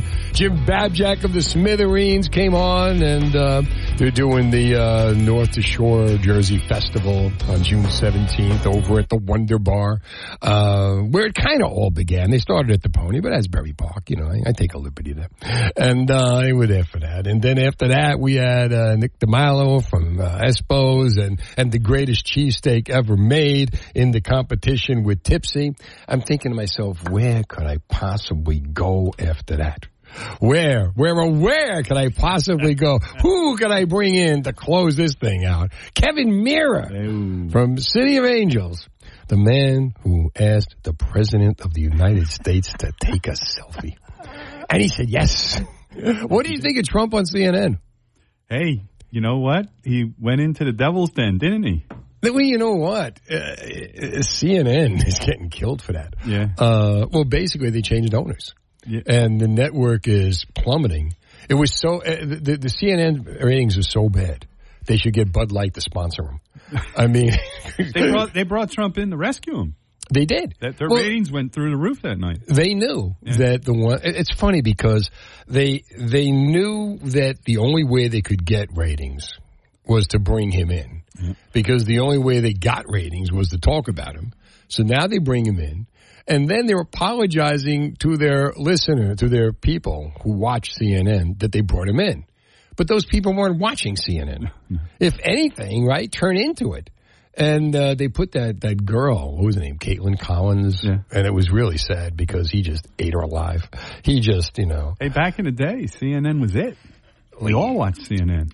that was when Turner. That's where you got your news. You know, if something happened, a major thing throughout the world, you were glued to CNN. You remember, uh, well, when the Gulf War broke out. Remember Arthur Kent? He was like the he was like the the, The teen Wolf idol, Blitzer? Wolf Blitzer. no, this guy Arthur Kent was like he became like uh, the teen idol of newscasters. Really? Because well, CNN because it was the first time there was world news, right? And if I'm not mistaken. Iraq knew what we were doing, or we knew what they were doing, because, Because these CNN. these guys were on CNN. well, here's what they're going to do, blah, blah, blah, blah. and all of a sudden, hey guys, everybody can see this. Well, you know that's scary because you have a Marine to my right and you have an Army to my left. So, um, you know, those, that national news that I feel very protected right now. Do you? I feel very protected. Well, you don't have to. I got I got a marine. I got a I got a. I, I, you have a marine to your left and an army to your right. There you go. I got a marine to my right and an army to my left. Who's on first? Who's on first, right? Uh, so what we're going to do is now coming up, uh, we're going to talk about all that's going on with City of Angels and Kevin Meara, CEO, founder of City of Angels. And what's great about City of Angels, you guys are like the St. Jude of addiction because you help people regardless of their insurance, regardless of any, uh, you know, whether or not they've got affiliation. If they need help, that's the affiliation Yeah. and you reach out and help. And I remember, I'll never forget you pulling out the 23 holy cards going, these are the people we lost this month.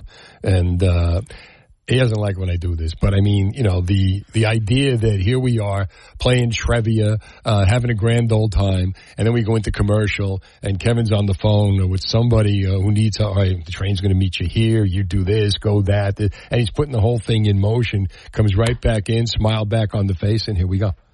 Your show is a, a light and sometimes a dark place for us. So we really enjoy coming in and everything that you do for, you know, you, you bring this issue to light. You know, I, I just come and sit here. You, you bring it to light. We can't never thank you enough. Well, thank you. You know, and uh, we're going to come up. We're going to coming up after the break. We're going to find out the next thing the City of Angels is doing, what they're doing to help veterans. And if you know any veterans, if you are a veteran, and you're dealing with depression, PTSD, stick around. You can listen on demand to New Jersey 101.5's Dennis and Judy. I have a very good sense of when to stop talking. Really? Listen anytime and anywhere on demand. Subscribe to Dennis and Judy's on demand show wherever you get podcasts. You can also hear it for free on our New Jersey 101.5 app. Thanks to our sponsor, Value City NJ, with nine locations in New Jersey or online at valuecitynj.com. Dennis and Judy. Now available on demand from New Jersey 101.5. W Trenton, WKXWHD, a town square media station.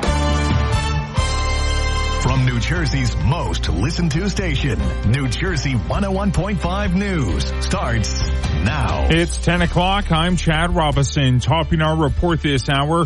In case you missed it, New Jersey officials continue efforts to try and stop New York City's congestion pricing plan.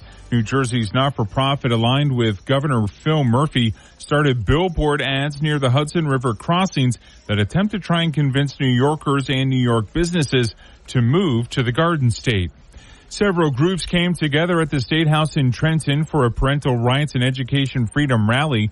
Greg Quinlan of the Center for Garden State Families says a lot of what's being taught in public schools is detrimental to students' mental health and safety. We're here to say that parents have rights. Parents need the choice to send their child with their money to the school of their choice. The money should follow the child. He adds many teachers are very upset about what they have to teach in school, but sometimes their jobs are threatened if they speak up. Howell Township said Monday it will take six to eight months for the EPA to open, identify, and characterize the contents of the 400 drums and 1,000 small containers found at the former compounder's property on Marl Road. The EPA continues to monitor the air for any dangerous compounds while the NJDEP is helping check the soil and groundwater once barrels are taken. One of the biggest nuisances for almost everyone is dealing with telemarketers. In New Jersey, consumers just got a much needed boost in their fight against them as Governor Murphy signed a Seinfeld inspired law introduced by Senator Jon Bramnick aimed at combating telemarketers. And this is a bill that makes you have to, when you call up somebody at home, when you're calling them up in the middle of their dinner, you have to say, I think within thir- the first 30 seconds, John, you have, you have to say who you are and why you're calling. The law is in honor of a Seinfeld episode when Jerry offers to call back a telemarketer. The law also spells out consequences for telemarketers who lie and misrepresent information on sales calls. A majority of Americans feel now is a bad time to buy a house. A new Gallup poll shows that only 21% of adults in the U.S. think it's a good time to buy a home. Only the second time since Gallup began conducting the poll in 1978 that fewer than half of respondents had a positive view of the housing market. The highest confidence level was in 2003. Just how hot will it get this week? The complete New Jersey 101.5 forecast is coming up. New Jersey fast traffic in one minute. Jersey Radio. Sitting here giggling the whole ride home. New Jersey 101.5. Love our contests? Sign up for contest alerts on our New Jersey 101.5 app. Once that's locked in, get ready to win. New Jersey 101.5 instant weather. We'll have an evening shower in one or two spots. Most areas though will stay dry as we head through tonight. So we'll have a partly to mostly cloudy sky. Mild tonight with a low uh, in the mid to upper 50s for the most parts and then a breezy, much cooler day tomorrow with a good deal of sunshine. Uh, now we will have an elevated fire risk due to the dry conditions, the low humidity, and the uh, gusty breeze. High temperatures tomorrow in the mid 60s. Mainly clear and chilly tomorrow night. Lows between 40 and 45. We'll drop into the 30s in the northwest hills where there will be some areas of frost. And plenty of sunshine for Thursday. High temperatures in the mid to upper 60s. It'll be closer to 60 at the shore. A little bit milder heading into Friday with sunshine and patchy clouds. High temperatures will be closer to 70. I'm meteorologist Brian Thompson. Harrison 74, Dunellen 64, Mount Laurel 72, and J1015.com is your source for breaking news. Download our free app to get breaking news alerts sent to your phone. New Jersey 101.5, our own radio station. Not New York, not Philadelphia. Proud to be New Jersey. New Jersey 101.5. Do you have the time to listen to me whine about nothing and everything all at once? I got no time to listen to you whine. Very, very busy man. You don't have to listen to me whine. I bring people in here that can whine for me. Steve Trevelise. Hanging out till 11 o'clock tonight here in New Jersey 101.5. Tomorrow night, May Pang is going to be on. May Pang, uh, had an 18 month affair with John Lennon called The Lost Weekend, and she'll be telling John Lennon stories. And then, of course, we got uh, Jeffrey coming back, and Mark Riccadonna, and Justin Gonzalez as we do trivia, uh, where Kevin Meara used to come in and hang out and play trivia, with, trivia with us. Now, you know, now that he's all full of himself, uh, saving veterans and all that, I got to go get comedians to come in. But he joins me now from City of Angels, and um, Father Vincent R. Capodanno, Veterans Research and Wellness Initiative at City of Angels. Uh, so tell us about this. Well, um, we've talked a lot about it on the show that um, in around 2012 in that area, we started seeing veterans coming back from Iraq and Afghanistan with um, uh, mental health issues, PTSD, um, uh, issues, uh, uh, issues with substance use disorders, so on and so forth, and um, and uh, so I was uh, hooked up with a Marine Corps league from North Jersey, Sergeant Major Eddie Neese, and invited me on trips down to Walter Reed and Andrews Air Force Base, Wounded Warrior Battalion at Marine Corps Base Camp Lejeune. And um, you didn't drink the water, did you? No. Good. No. okay.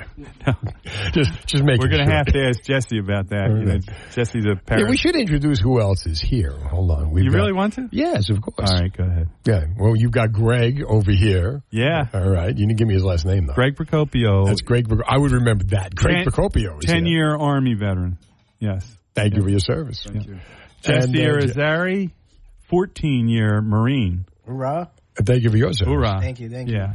Yeah. You I'll thank later. I've already thanked you enough. All right. So so now so tell us what's going on. All right, so you know, the, we began our Warrior Down program after those experiences, where we saw you know the veterans coming in that needed help, and then get hooked up with Sergeant Major Eddie Neese, and going down to see the wounded uh, um, service members, men and women, and um, Walter Reed, and um, so we had our program going, Warrior Down support group, and then um, you know we were doing our normal City of Angels, helping people, and if you look at the numbers, when my son died in 2008, there was probably 29, 30,000 overdose deaths. Now there's over 100,000 and um, a year. And so the numbers are going the wrong way, and it gives you reason to pause and say, you know, what, what are we doing? You know, and so one of the things we we looked at was the fact that uh, when we first started, relapse was really it was inconvenient. We would say you relapse, you go back to treatment. Right. But with the introduction of fentanyl, relapse is deadly. You know, so we're losing so many hundred thousand a year, um, and it doesn't. And that hasn't stopped anybody. I mean, the thought that fentanyl exists, the thought that your last high, your next high could be your last Oh, high, yeah. has not put the fear of God in anyone or the fear of I better not do this. They continue to. You're thinking it. logically. It's an illogical disease, and you're thinking logically. It Doesn't work that way. When this stuff gets you, you know, it doesn't let go, and so all normal thought processes go out the window. But so what we said was like, okay, um, it doesn't take a rocket scientist to figure out that uh, you know if you could extend recovery, prevent relapse, maybe you could save a person. Um, but what would that extended recovery look like? And what we figured out was in this, for instance, my wife had aneurysm surgery. She went back, you know, to the doctors a week later, in two weeks, three months, six months. But here, if you get, if you're lucky enough to go to treatment for 28 days, you get a certificate that says you're better and do 90 meetings in 90 days. There's no aftercare. So we said, well, what would aftercare look like? And, you know, when you have kids with bipolar issues, you have veterans with PTSD, traumatic brain injuries, aftercare for what we thought it would look like wellness. And John at City of Angels said urgent wellness because we're losing people. So we had a lot of people at, that are affiliated with City of Angels sit down and talk to us about wellness. What, what do you do? You know, we had everybody from nutrition to massage therapists, so on and so forth. So we said we need to create a wellness initiative. And um, at the same time, all these doctors, uh, you know, were being put in touch with, and um, I, it's kind of like a convergence of energies. Right. Hyperbaric medicine, ketamine fusion, so on and so forth. So um, we're forming this wellness center, and a good friend of ours, Vinny Capodanno, said, "I heard you're forming a wellness center," and we decided to start with the veterans first um, they've already paid the price. You know, they they've served us. Thank God we have them. And um, and Vinny said to us, um, you know, I'm the oldest one in the Capodanno family now. Um, I'd give you permission to use my uncle's name. Who was his uncle? Father Vincent Capodanno was a priest who was a missionary in Taiwan. Uh, at the time, um, he petitioned his church leaders to go to Vietnam. He felt a calling to be a chaplain in Vietnam. They said no. He was pretty persistent. And they let him go and he went. He became a lieutenant navy chaplain in Right. vietnam. And um, they weren't supposed to be on the battlefield but he would go to the battlefields. And on september 4th 1967 there was a particularly bad firefight with marines being killed. And he was going around the battlefield giving last rites got part of his arm and hand shot off um, he he refused medical attention. He eventually put his body in between uh, a Marine and a machine gun nest and was killed. Oh, wow. And was awarded the Medal of Honor. The USS Capodanno was named after him up on Staten Island. Fort Wadsworth, the chapel's named after him. And so the family's saying that we can use his name in our program. High honor. Very, very high honor. And so that's what we set out to do is start this wellness initiative modeled after St. Jude, where we're a 501c3, we're a nonprofit. So we can raise money and the veterans wouldn't have to pay because a lot of what we're looking at is what we call off label. It's not approved by the FDA, so insurance doesn't cover it. Kind of like St. Jude's Hospital. And if you didn't have that, if you didn't have the research, childhood leukemia mortality rate would be at 80% instead of 20% the way it is. So you need this research. You need these leading edge therapies. And, um, and that's what we're doing. And we could talk about the therapies because Yeah, we got to talk about the therapies, but but you know, but but first of all, so basically the idea is the same business model as City of Angels sure. that you're doing for the uh, Father Capodanno.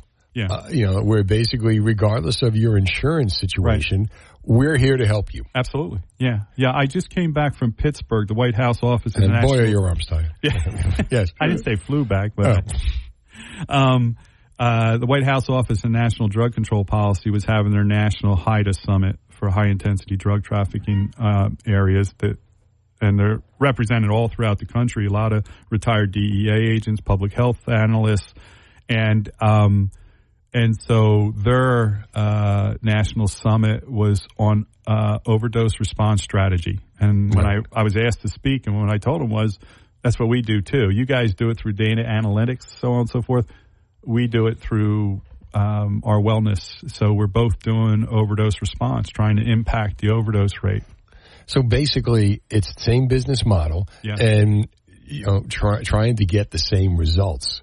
Uh, what we're going to talk about coming up, what kind of results you've been seeing, and also we're going to talk about how you're uh, how you're getting these results, which are very unconventional. One 101.5 You're going to want to stick around for this. Here's New Jersey 101.5 Fast Traffic Minutes on New Jersey 101.5. New Jersey weather brought to you by College Hunks, hauling junk and moving. That's a company.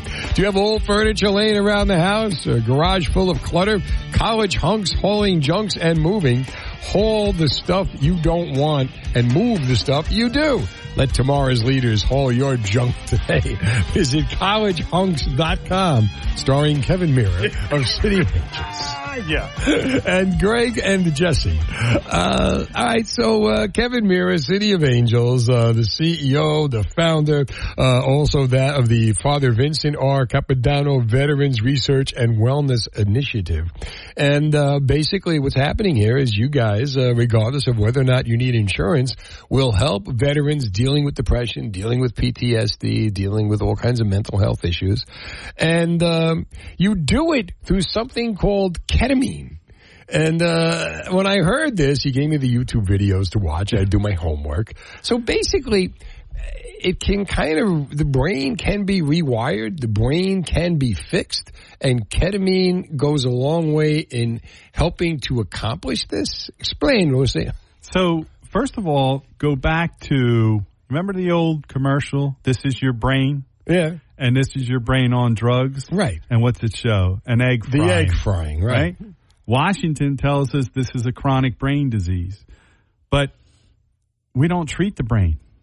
Right. We treat the egg. We, well, listen, Bill Bauer, who Friday egg. Bill, Bill Bauer, who was the master counselor down at uh, uh, the Wounded Warrior Battalion and Marine Corps Base Camp Lejeune, what Right. he he taught me, he said, Kevin, alcoholism and addiction is a symptom. He said, anxiety and depression is the cause. Our treatment systems treat the symptoms, and what we were looking at is, well, the brain is an organ. It gets damaged it's got to be repaired. And so our full concentration is on neurogenesis, creation of new brain cells, repair the brain, get their brain back working and functioning.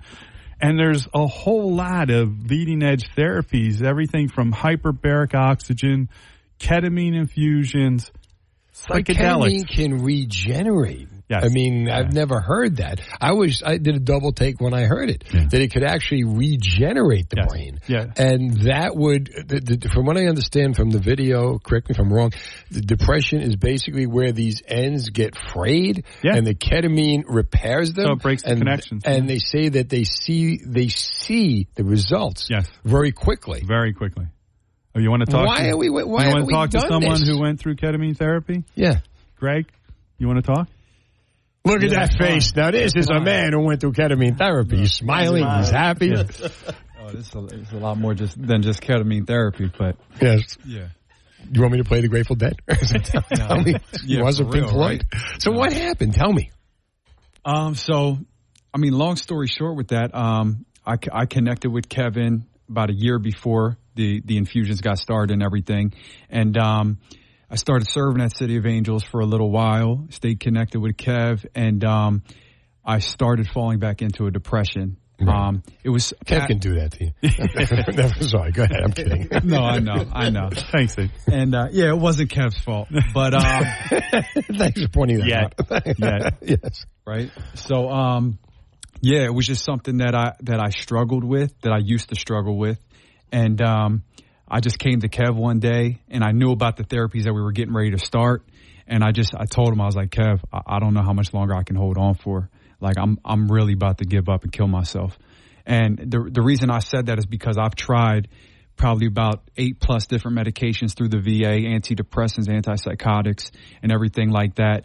And um, we've got to a point to where the, the ketamine infusions, like were you saying, it, it helps with the glutamate and the GABA in the brain and helps regenerate all this, the, the connections in it. And that's what it does. But also with psychotherapy, with a therapist, with a coach, with, with going to the gym, with eating healthy, with doing all these things and, you know, learning new habits and, and stuff like that. So you went through the ketamine therapy. Yes. How fast did you see results? Um, for me, well, I was actually on, I was on Suboxone going on these infusions. Uh, very, very low dose, but That's with- what they give you to recover from heroin. Yes. Okay. Yeah. And I actually got on Suboxone because of depression. They gave it to me for depression. Not for heroin. Not for heroin. Yeah. But um on the the the, the infusions, they start with the six treatments. Once I got to the third or fourth one, that's when I I woke up one day and I was just like I'm I'm me again. Like I felt me. And I was, you know what I mean? I, I went to the gym. I was like, and it wasn't like a high feeling. You know what I mean? Like you're using drugs. It was like just a normal, you know, wow, I'm alive again. What's what's going on, everybody? I'm here. Almost like you, know? got clicked back into normal. You know, Yeah. like that that bone and you're good again. For real. It it Wow. definitely has has been a, a wonderful tool with helping save my life. So to understand what happened by the third treatment, those frayed nerves were now regenerated and new. So this wasn't a temporary fix. Was this because they're regenerated and new, a permanent fix?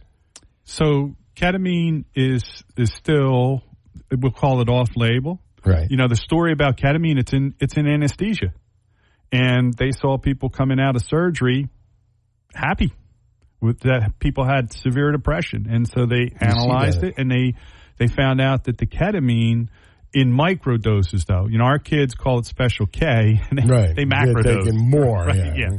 But in microdosing, uh, Dr. Sawney tells us that um, the key is the l- less you use, the better effect it has. So they're really microdosing. But, you know, put it in context. You have a 10 year military veteran, right? And we know that more veterans are dying by suicide than combat. And I say to Greg, Greg, how you doing this morning? Eh, I woke up this morning. I have to had to make a choice, and you know what that meant. Am I going to stay or am I going to check out?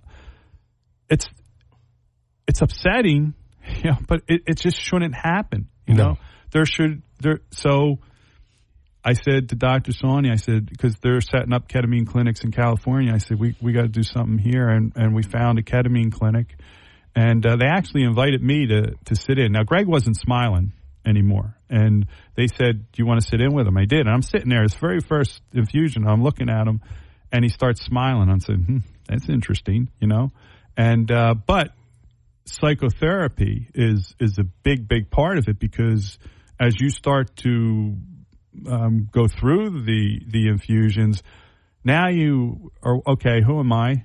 What is going on?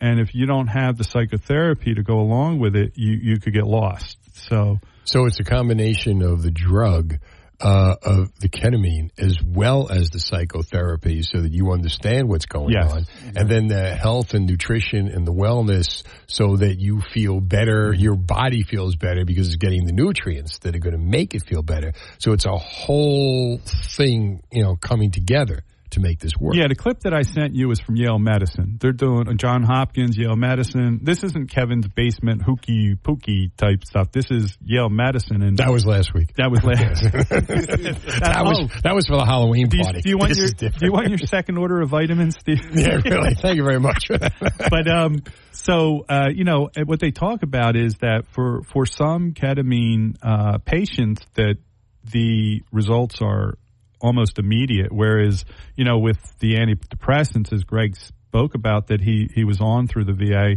it could take four, six, eight weeks, three months, and if that one doesn't work, then you have to start another one.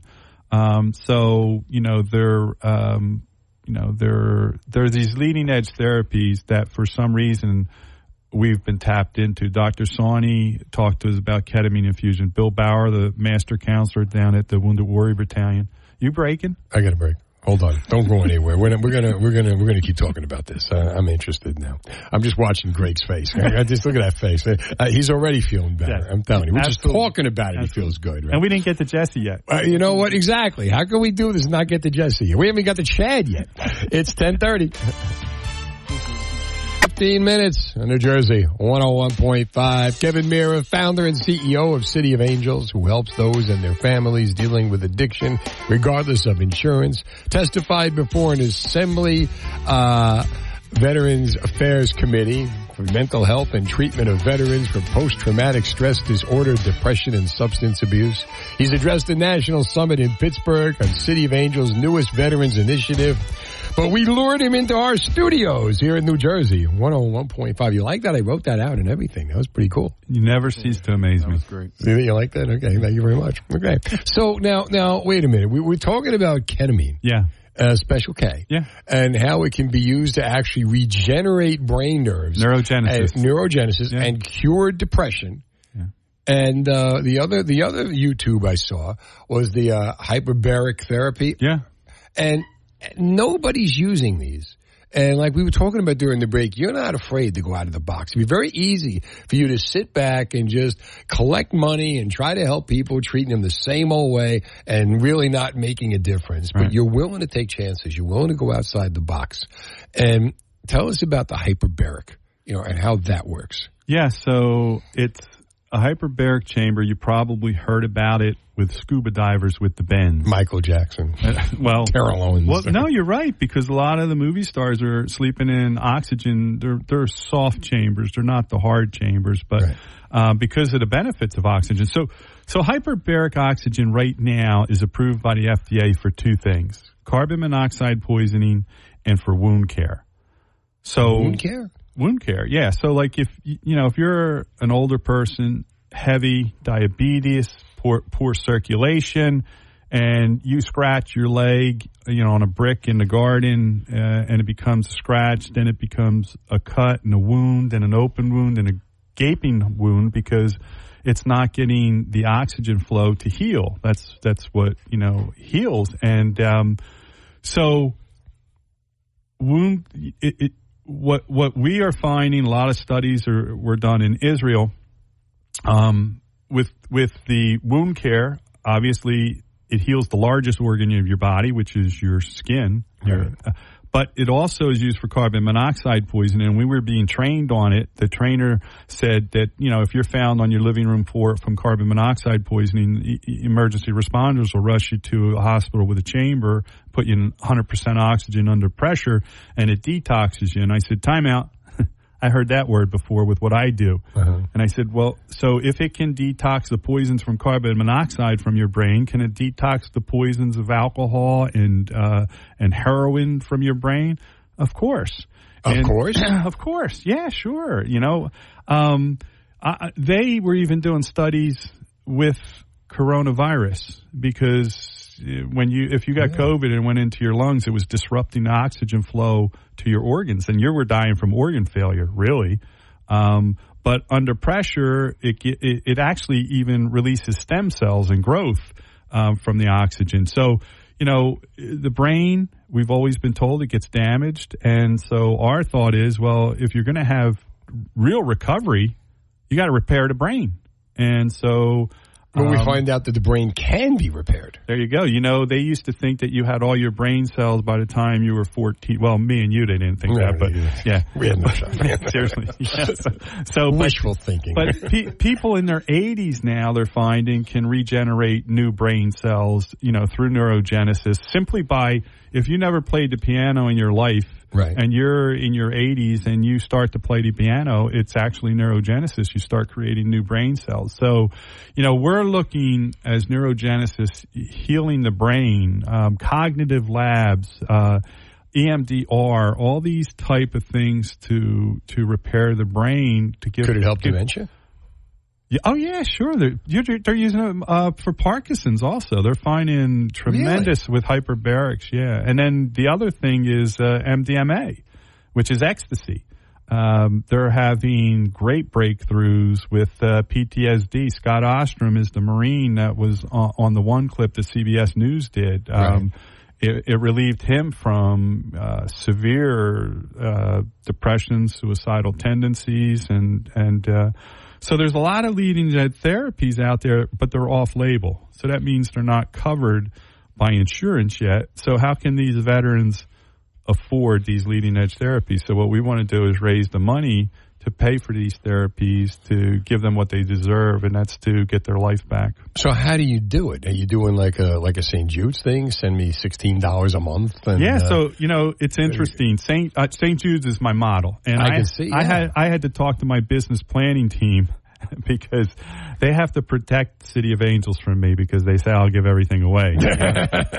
um, but so the I had to get them to believe that they can do it. St. Jude's um, during coronavirus, how, how much money do you think they raised last year? Two billion dollars.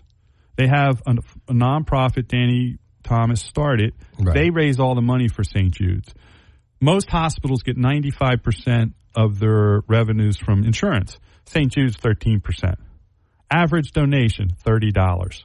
So it can be done. And I'm not talking about raising $2 billion, but if we could raise something that would pay to get the results that Greg was talking to you about, you know, it's worth it. And um, we believe because our veterans are natural born leaders, and all the gains that they make through these leading edge therapies will be passed down to all our other kids.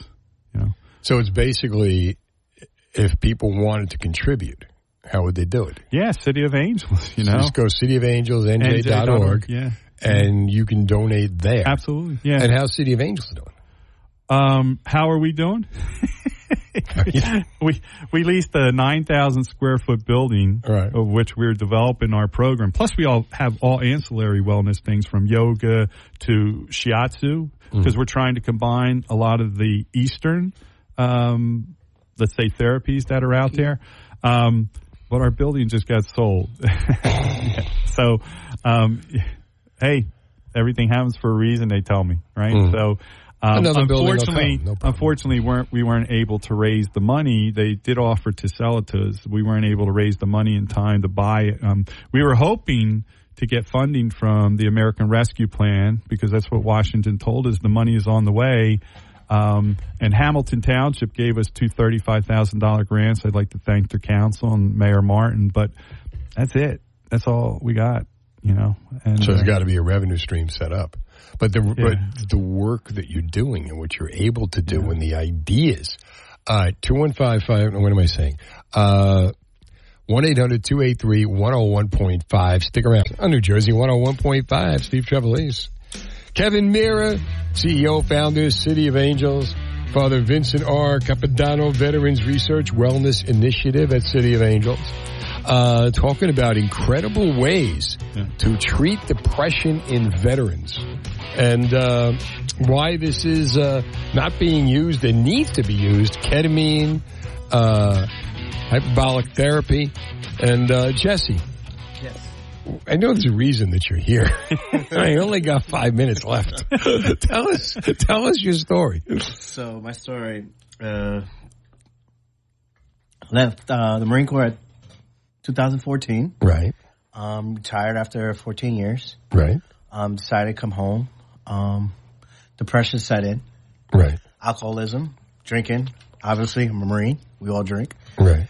Um, it got worse, and there was no one to turn to. I was drinking by myself. Then it came drugs. So I one year in recovery right now.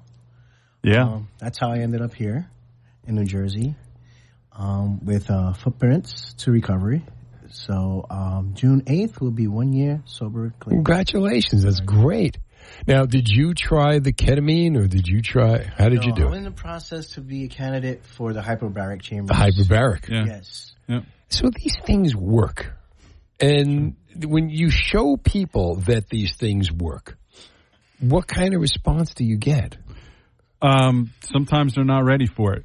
Uh, when I spoke out in Pittsburgh at the HIDTA uh, National Summit, um, people came up to me after I was done, and one young lady, she's a public health analyst, and she was telling me how happy she was to hear about it. I said, "So what did you think when I'm standing up there and I mentioned ketamine?" She's like, "Oh my God, yeah, he's talking about Could- because she um, actually had ketamine therapy, and she said it saved her life from suicide.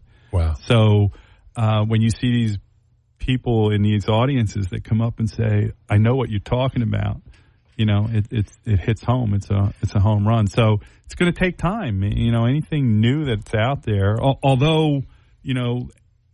There, the uh, MAPS is is a organization out in Colorado that deals with psychedelics, and they knew in, in 1984 that uh, MDMA um, would would work for depression. You know, think of how many veterans have committed suicide since then. So there, you know, there was things being done in the 40s and 50s with psilocybin, and um, but when the war on drugs started, uh, all that research was was stopped. So, you know, in your brain is something called the default mode network, and that's where all these things rest. And the therapists have a hard time opening that up, but they're finding things like ketamine and MDMA um, and psilocybin opens it up, and then the therapist can work with them. If people want to know more about this, how do they contact They can go on our website, you know, cityofangelsnj.org. Uh, we've got things on our website. They can um, reach out to us. My my phone number is 609-731-9166. You want me to dump that? Yeah, sure. no, or, no. Uh, my you want to get number calls from my listeners? My phone Andrew is Flemington will start calling you up. Also, telling you jokes. What are you kidding? We have uh, Raymond will sing you Sinatra songs. Why do you really want to give that number out? 609 581 2COA. 609 581 2COA. So, you know. Um, And if or- people want to contribute, City of Angels, Yeah. NJ, Sure. dot org. Yeah, yeah. It's um, we're a five hundred one c three, so it's a you get a tax deduction if you if you give to us, and it's going to the veterans. You know where it's going. That's the most Yeah. important thing. You know where it's going. You can see, you know, you heard Greg, you know, talk about his story, Jesse talk about his story, and so many more people that need your help. Uh. And uh, when people need help, Kevin Meara steps up to help them. City of Angels. City of Angels. Why we call a city for a reason. It's all the volunteers. Nobody's been paid. All the volunteers have been doing this for 15 years now, just that? helping the community. Yeah. How many people would you say you've saved? Thousands. I, I I don't save anybody. Oh, how many people would you say save Angels? We they save themselves. We give them tools, but we've helped quite a few people. Well, these are new tools that can be given Yes, out, sir. and you know, God willing, they get to be given out soon. Thanks so much for coming down, Yeah. my friend. Thank the guys to either side. of. Greg, Jesse. Yeah. I was getting to that. There I was getting to that. Relax. I got you. All right, just remember one thing.